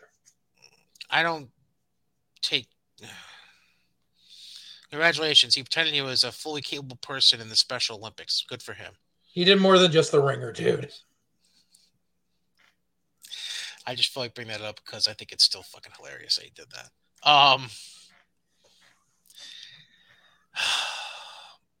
Anyways, what the fuck was next? I can't even remember. Stuff. All right, Sasha beats Shotzi Shotzi got the job Naomi- entrance. while Naomi is on commentary, Uh-huh. and then with no story behind it whatsoever, Naomi gets in the ring after the match, Huh. stands next to Sasha, and declares that those two are going to be the next women's tag team champions. Uh-huh. Because Because reasons.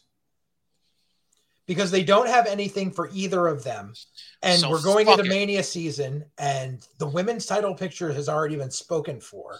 So we've got these women tag titles that we've literally done nothing with. So here.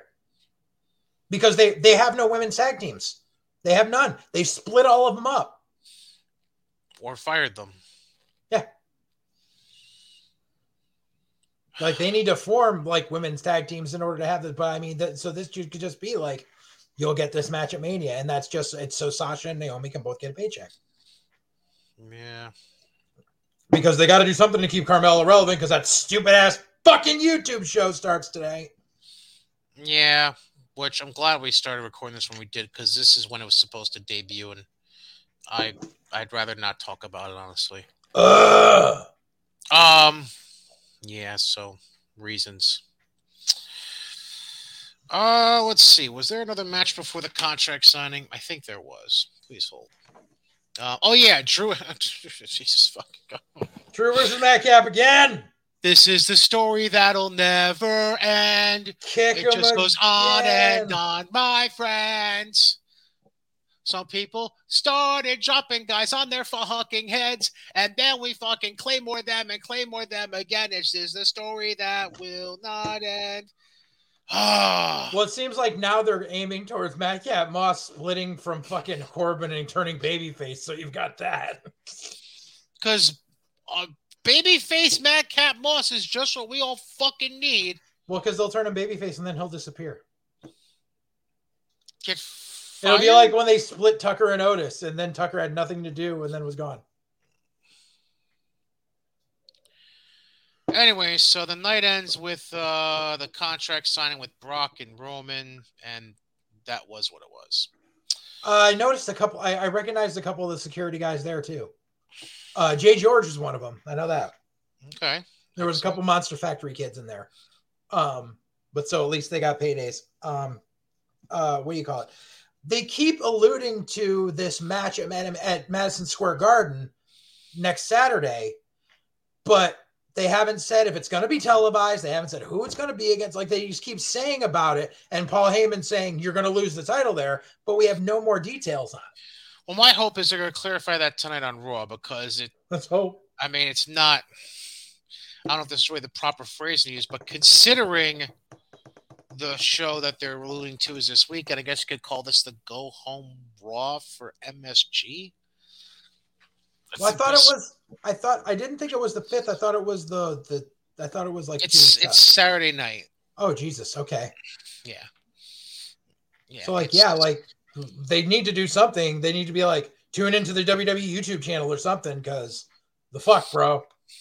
Um, by the way, to preview NXT this week, there's three things they have. They have Dunn and Melo uh, for the North American title, Bron Breakker and Tommaso Ciampa against the Dirty Dawgs, and then um, Solo Sikoa going one on one with Gunther. Yeah. Now we're gonna see how they fucking are. They gonna have the dude who was the fucking unbeatable monster in NXT UK for fucking two and a half years do the job to not Uso?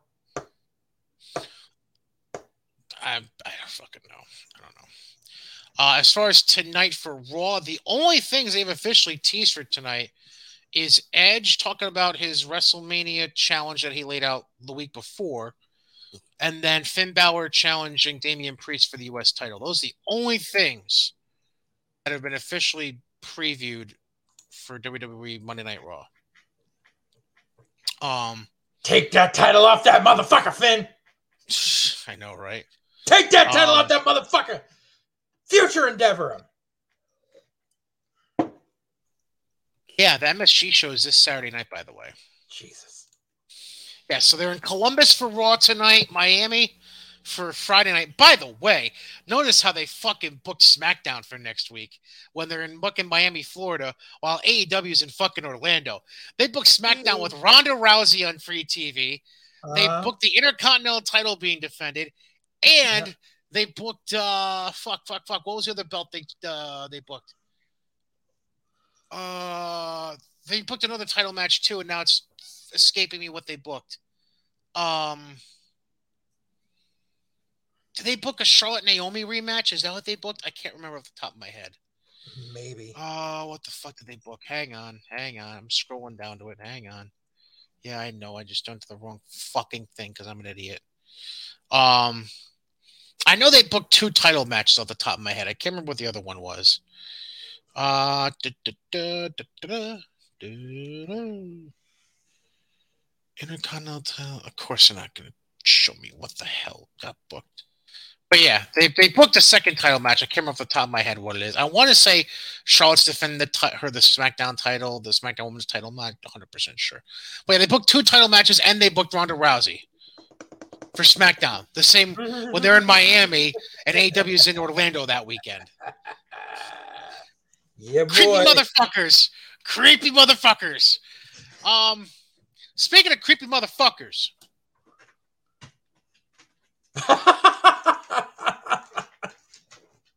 it ain't happening, dude. Don't worry. so all right, so we're getting into WrestleMania. Uh-huh.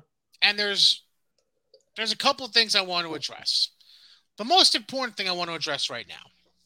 So it was announced on SmackDown that Vince McMahon is going to give a very rare live interview, not pre-taped like for a TV show. This shit's going to be live as fucking live can be on Pat McAfee's show this coming Thursday. Yeah. Now, rumor has it, ooh, rumor has it that this interview is going to be partially staged at some point to start building a storyline that'll be used towards WrestleMania. Now, logically speaking, I stress the phrase logically speaking, you would assume if they're trying to book a storyline for WrestleMania involving Pat McAfee, the opponent would be Austin Theory because I can see that. of the Vince Austin Theory dynamic that's been building for the last couple of months. Yeah. But there are talks swirling in the winds that Vincent Kennedy motherfucking McMahon at age 76 Not is trying to get one more time. Not happening. It's not happening, dude. Everybody need to calm down.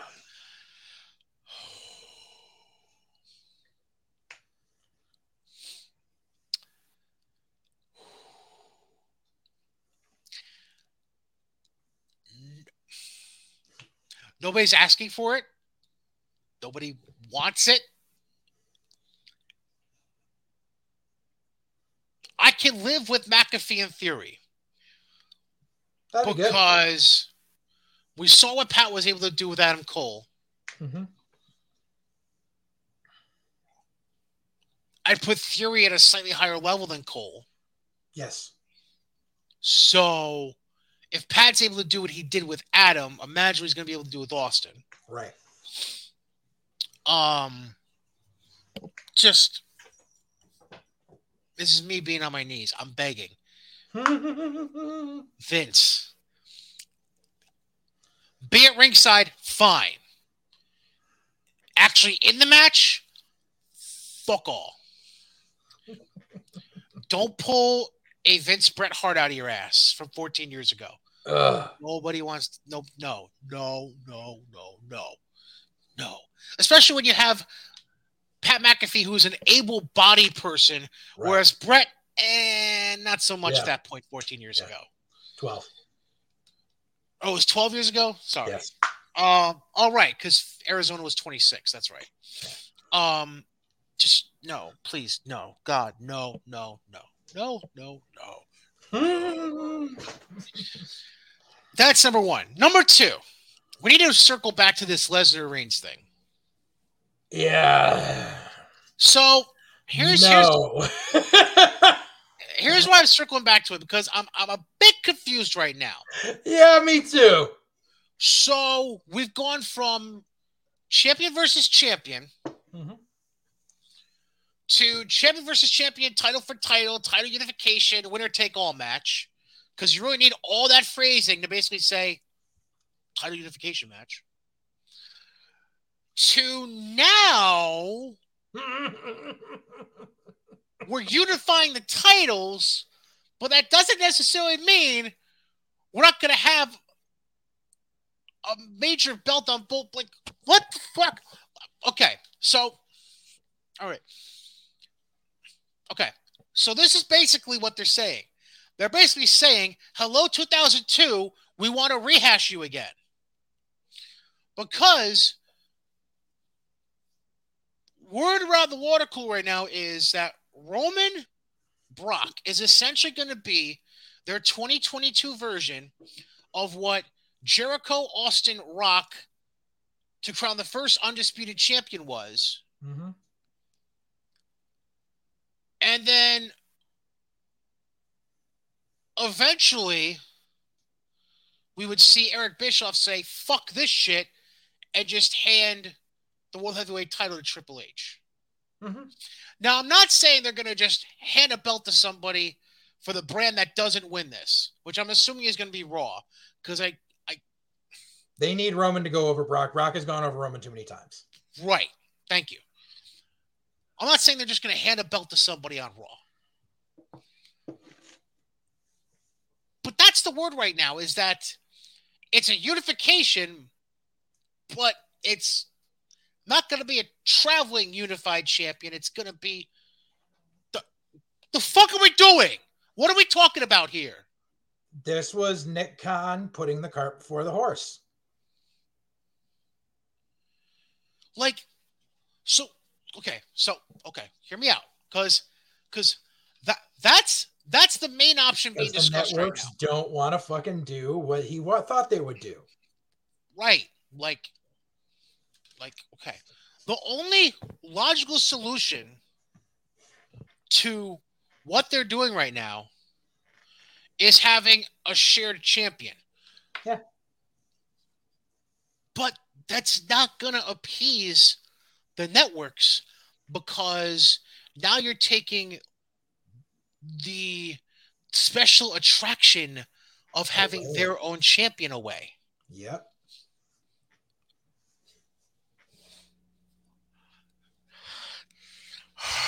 Yep. I called it, didn't I? Didn't I not So- call it? here's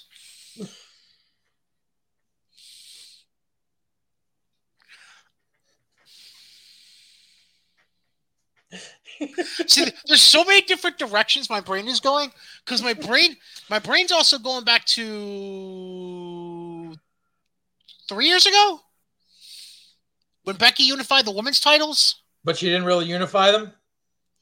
right? And she eventually, Dropped, Dropped one in a three way without getting pinned, right? and then vacated the other because she was knocked up. Well, obviously Roman can't get knocked up. you never know. Modern science.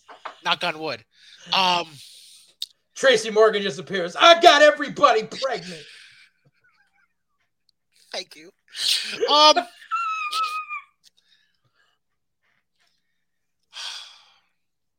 But then the question becomes like, I know Roman's a company man. Does he really want to travel on Mondays on top of the schedule he's already keeping? I honestly think if they go that route, that it would be limit. They would limit his appearances at house shows as a trade off. But then, then we get to the, the, the but then we get to the payoff. Which belt does he drop, and when does he drop it? We do the same shit. We do a fucking Oh. three way. No. Well, well, okay, fine, but when? Like, like, how long do you kill the lack of special attraction on both of your networks? How long It won't to be long. allow? Like, ideally, for the big match feel, SummerSlam is the most logical place. However, Four fucking months. you need to Actually, no. realize, Excuse me. That's three and a half months because they're doing it in late July outdoors in Nashville. but you also need to realize that they moved Money in the Bank to Allegiant Stadium this year, which is a much bigger venue and a much Correct. bigger feel. Correct.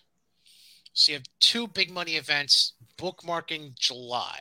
One in a state, an indoor stadium, one in an outdoor stadium. I thought Money in the Bank was in June. no, I thought it was beginning of July. I thought it was. I- I thought it was mid June. Oh, dick face. Hold on. Jesus.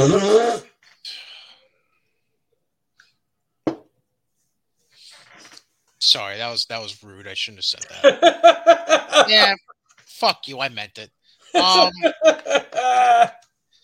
uh, scroll, scroll, scroll, scroll. What the fuck? Did I just see a show called Sunday Stunner? What the fuck is this? Money in the Bank. Whoa, whoa, whoa, whoa, whoa, whoa, whoa, whoa, whoa, whoa, whoa, whoa, whoa, whoa, whoa. Time the fuck out. Hang on here. All right. So I'm scrolling through the live event calendar eh, on WWE.com. So Saturday night's main event is going to be April April. 16th in Erie, Pennsylvania. Yeah. And then they're doing, I'm assuming one live, one taped. I don't fucking know because they're doing two the same fucking night, April 23rd. Uh-huh. One in Montgomery, Alabama, one in Reading, Pennsylvania. Uh-huh. And then Lakeland, Florida on April 30th. hmm Uh, the following week is Backlash weekend. Yeah, Money in the Bank is July 2nd. Oh, okay. Oh man, my anniversary weekend, I got to be watching Money in the Bank. Oh, shame. But that's not the thing that threw me off. What threw me off is there's something called Sunday Stunner on here. What the fuck is Sunday Stunner? Are they bringing a Sunday show back to the network? It's probably just a one-off. No, it's booked on April 24th and May 1st right now. Mm. One, this May 1st one is Fairfax, Virginia. The first one, it says Visions Veterans Memorial Arena. Hang on. Was it? Was it again? Visions Veterans, Veterans Memorial Arena. Oh, Binghamton. Alabama. Oh, Binghamton, New York, asshole. Oh, New York. Sorry, I was thinking of Birmingham. My bad. Yeah, you just said Alabama, and that's stark difference. Yeah, big um, difference. Three more teeth. Wow! Fuck you! Ah! Binghamton's only like three hours from me. Fuck you. Um, that's funny, but fuck you. Sorry. Uh, yeah, I. That's interesting. Yeah, I don't know. I, I, I'm, I'm, I'm confuzzled. I'm very confuzzled. So this is basically how WrestleMania looks as of right now, as far as what's officially been announced. So night one, we officially have both women's title matches, because that makes sense. Um, Charlotte and Ronda for the SmackDown Women's title, Becky and Bianca for the Raw Women's title. Uh-huh. Why would you put both in the same fucking night? Why? Why? Why? Why? Oh my god, why? You know why? Because normally they would have one men's title match on Saturday and one men's title match on Sunday, but because they're doing the unification, that's not a unification, they're putting both women's matches on the night on the night one to try to balance it out fine. I'll I'll take that as your excuse. Uh, night two, Brock and Roman is the only thing that's officially been booked for night two. Obviously, the two matches currently pending that haven't been assigned an official night are the Mysterios against Logan Paul and the Miz, mm-hmm. and then whatever the fuck Edge ends up getting for his match, which we'll probably find out this week. And then, ooh. and God knows if we're going to get the Andre or women's battle royals on Mania weekend, or if they're going to end up on fucking SmackDown. Correct. Um, then one would assume also we have a women's tag title match, which um, now we can put Naomi into. I had Sasha and Bayley listed here as what I was thinking. Which would have been better. Right, but instead it's gonna be Sasha and Naomi. It looks like.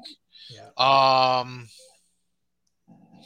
Obviously, I can take Cesaro out of this fake card I had put together. Yeah. Um. Yeah.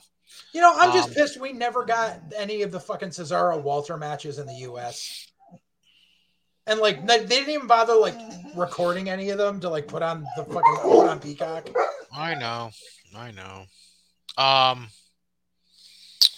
So aside from what's already been officially booked, here's what obviously we're looking for down the road. We're looking for Oh, I just mentioned the women's tag titles. We're also looking for an IC title match, mm-hmm. a Raw tag title match, a mm-hmm. SmackDown tag title match. Uh-huh. Maybe one or both of those battle royals that we've had in previous years. Yeah. Um. U.S. title match. U.S. title match. More than likely, McIntyre against Happy Corbin. Probably. Um. And then if KO Stone Cold. Oh yeah, KO Stone Cold. Yeah. Who knows? It has nothing's been announced yet. And then the other thing I've listed here that isn't official yet, but could happen depending on what happens in their tag title match next week, I believe it is on Raw. Um, if they split Orton and Riddle, you could have them go one on one at WrestleMania. Right. I don't. They shouldn't split them. Not at this point. It just feels like that's kind of what they're working towards. Right. Um. So yeah. Um. Other wrestling news. Number one, and this is still kind of WWE affiliated. What was the? Did you just put up a two? Yeah, because I have two items I wanted to talk about. Okay. Uh, real quick. Uh, word coming out right now. Um, I don't have anything official as far as a follow up to it, but um, a few things here. I'm just kind of going through headlines at this point. It looks like Ricochet getting the IC title shot and possibly a big push afterwards was a Vince McMahon idea from what's being said. Good. Um, number two, Johnny Gargano now taking bookings. Mm-hmm. Interesting. Was that one of the things you were going to mention? No. Okay. Uh, apparently, Johnny is now taking bookings. Uh, let's see here. Da-da-da. Taking independent bookings. Gave birth. All right, so he took to Twitter to write the following to announce the news. I want to be a free agent this time for a few reasons. One, Candice and Quill. Two, the freedom to selectively pick and choose the things I want to do for a bit. That said, here's my contact for potential appearances, business inquiries, etc. Uh, my publicist slash manager is ready to promptly respond to your emails. Thank you. That is going to Um, be a very narrow window. he's not if these people that are these people have a hard on for him going to AEW. It's he's not, not going happen. Not going to AEW. It's going to be a very narrow window of him making a few select indie bookings and then him showing back up in. WWE. Probably. Um, sad story here. Um, because of the heart issues Triple H has had over the last twelve months, uh, looks like doctors are never going to clear him again to ever get Yeah. in the ring and wrestle again. Um, But I think he was pretty much at peace with that around even before the heart issues. I think he was at peace with being done with in ring stuff. Right. Agreed. And then the last thing I want to bring up before we go to the two things you have in mind. Um, so did you notice how Sam Roberts was like a last minute fill in for Kayla Braxton backstage on SmackDown Friday? Yeah. So uh, let me pull up this actual article and open it. Oh, what a shock. Hulk Hogan just got a divorce. Lovely. Um, sorry. I happened to go to the main page of the site I had, and that happened to pop up as a new headline. Um, so, so it was 4.30 in the afternoon. Sam said he got a phone call, and he was asked if he could beat a Hershey PA by 7.30. Um, and then he checked his GPS to say he could be there for right at 8 o'clock. And the person said, well, we need somebody on SmackDown to do an interview. And then he asked what time the interview was. And then somebody said first hour. They said just get in the car. He said all right. So I don't know what happened with Kayla. I don't know if she if it was a Oh. travel issue. I mean, it might have been because because think about it, because that whole Thursday into Friday, that's when the Northeast was getting all that shit weather. So, and Yeah. she's down in Tampa, uh, Tampa or Orlando, I can't remember. Yeah, she- Florida she- area. Yeah, So she might have had flight issues coming in because of the shit weather in the Northeast. probably. So that that'd be my assumption. But yeah, so basically Sam Roberts had uh, less than four hours notice to show up and do the interview with the Usos, Hmm. which I don't know. I thought that was kind of funny. But hey, good for him. He'd been doing some NXT pre-show stuff for a while and Yeah. others and other things of that nature. Yeah. Uh, occasionally doing pay, uh, premium live event pre-show. I got used to that Yeah. phrase. At least it wasn't Um, Rosenberg. Well, uh, Rosenberg, I couldn't. I don't see him being a fit as doing backstage stuff anyway. I can't fucking stand Rosenberg. And like Well- the thing is, I used to really love Sam Roberts when he was just like an interviewer, like on his own shit. But Mhm. them trying to give him a heel character, like, no, stop it. Right. Just be Sam. Right. Uh, what are the two things you want to bring up quick? So one thing I wanted to bring up, uh, just a little something that happened uh, this past weekend in Pennsylvania on an indie. Um, this uh, I like my, my my DMs have been blown up about this just because of a group chat I share with a couple of guys. There was an indie that ran in PA, uh, standalone wrestling. They were running a show in an auction house. That I don't know how it came about, but basically this auction house has a whole lot of space, so they were like, okay, you can use the space for a wrestling show. Apparently, they drew a decent decent enough crowd. They they travel they're doing a spot they're doing a spot show in norwich connecticut that in a really small fucking bar and like i don't see the uh, whatever. The, the, the dude's probably not going to make money on that show but there's that there's a plethora of reasons on that. But that's besides the point. So he ran this show. So before the show the day before they took a picture of the setup of all the chairs in the auction house without the ring being there yet. And someone pointed out because there's a whole bunch because it's an auction house so there's a whole bunch of shit hanging on the walls and shit of stuff that's going to be going you know it's an auction house like i said. And right above one of the sections of chairs was a nazi flag.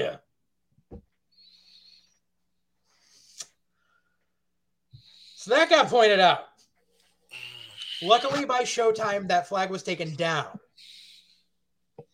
The promoter basically had to say, listen, this was the auction house. This has nothing to do with us.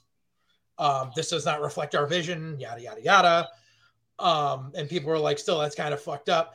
And then basically the auction house clapped back and said, like, well, we've got it on consignment for someone and it's our space we let you use, so fuck off. And it was like, uh, number one, I'm pretty sure uh, the sale of Nazi memorabilia is a federal offense. Am I uh, am I wrong in that? I think you're right. But whatever. But so basically, they kind of dug their heels and they're like, well, this is a consignment thing. This isn't ours. We're just doing it as a blah, blah, blah, blah. But good on standalone wrestling. They had one or two more shows booked there later this summer, and they pulled their shows from that venue and will not use it again. Good for them. So, kind of a fucked up situation where the promoter did the right thing in the end, and the promoter's continuing to do the right thing. So, good on you. Just wanted to give you a little bit of kudos on it. Yeah, absolutely. Uh, number two, there's another show coming up this weekend that uh, we haven't touched on because really there's not a lot of detail on it from the people running it. This Saturday is the first television taping for Control Your Narrative.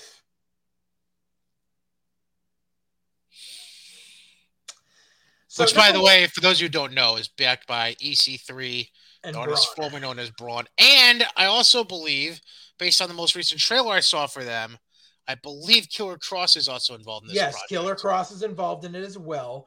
Um, here's the thing. So, number one, I, I tried to find details on it because number one, uh, maybe not smart to name your company after a name that's already associated with a musician because there's already a musical artist called Control Your Narrative. And if you Google it, they come up first. Um, but uh, I went to their website to try to figure out they, they don't have a listing of their roster on their website. That that's a big thing. But uh, uh, that font looks kind of familiar, doesn't it? Yeah. Funny. But I've been trying to pull up names because I remember like uh, uh, someone asked Cornette about this on one of the episodes of Drive-Thru, and like luckily Brian Last found a list of some of the talents they say they have appearing. So mind you, they have a show, they have a quote unquote TV taping this Saturday. They have not announced any matches for it. All there is is that there's $25 for general admission and a $99 VIP package with like a meet and greet beforehand. The talents that they have listed so far are obviously um, Braun and, and EC3, Jake Logan, Dutch, uh, Bill Carr, uh, Gentleman Jervis, formerly Jervis Cottonbelly, uh, Weston Blake, John Skyler, uh, Mike Pero, who last I saw was still with MLW, but apparently not, who's actually a really good talent. Um, Impact World Champion Moose, Impact Digital Media Champion Matt Cardona, Jamie Stanley, Matt Taven. Here's a blast from the past Percy Watson. Wow. Who is being known as the unknown hand. And just recently signed as of last night. And here's where they take a nosedive straight into Assholeville. Austin Aries.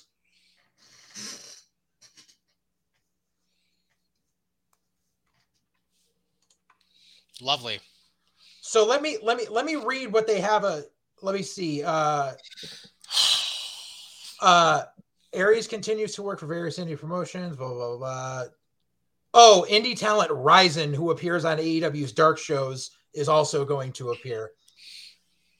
Uh, da da da da. Hashtag control your hashtag. Is it hashtag? But but yeah, they film in Orlando on this Saturday, and then in Dallas on March 31st for their two quote unquote TV tapings.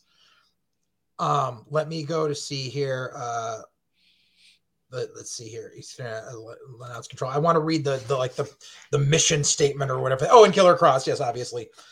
Uh, Atlanta, Florida. Visit controlyournarrative.co for tickets information. Uh, the control your narrative concept has manifested itself from an idea to a movement to a live touring slash televised wrestling company. We collectively, as wrestlers, can no longer wait. We cannot wait on companies that answer only to shareholders, companies where billionaires collect talent as toys, companies that fire their entire roster for the mistakes their office made, companies that are complacent in presentation, companies where talent sit in the back and say nothing matters. To create true change, you have to be bold. You have to bet on yourself. With CYN, talent bet on themselves. What has started as a self-produced, independently crafted concept focused on character development slash wrestling through a cinematic lens. Control Your Narrative and their Free the Narrative series was created by EC3 and partner Jedediah Kajewski in April of 2020.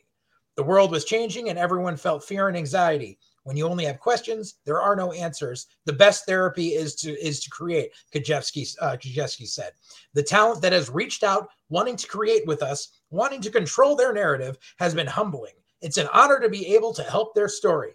One of these talent is former Universal Champion Braun Strowman, now known by his birth name Adam Scherr.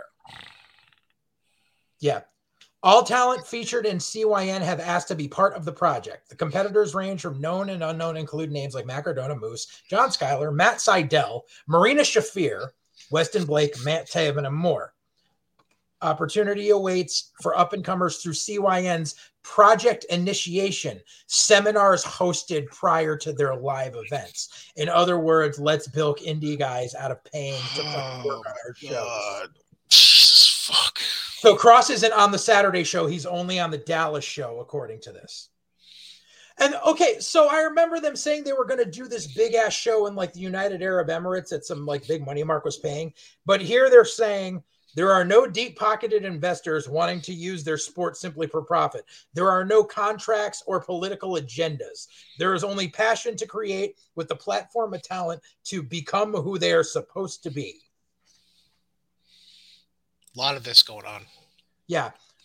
Yeah. And so they keep saying it's a TV taping, but they haven't announced. And last week they were supposed to announce what what what this big TV deal was supposed to be all about. And so far it's still radio silence. Yep.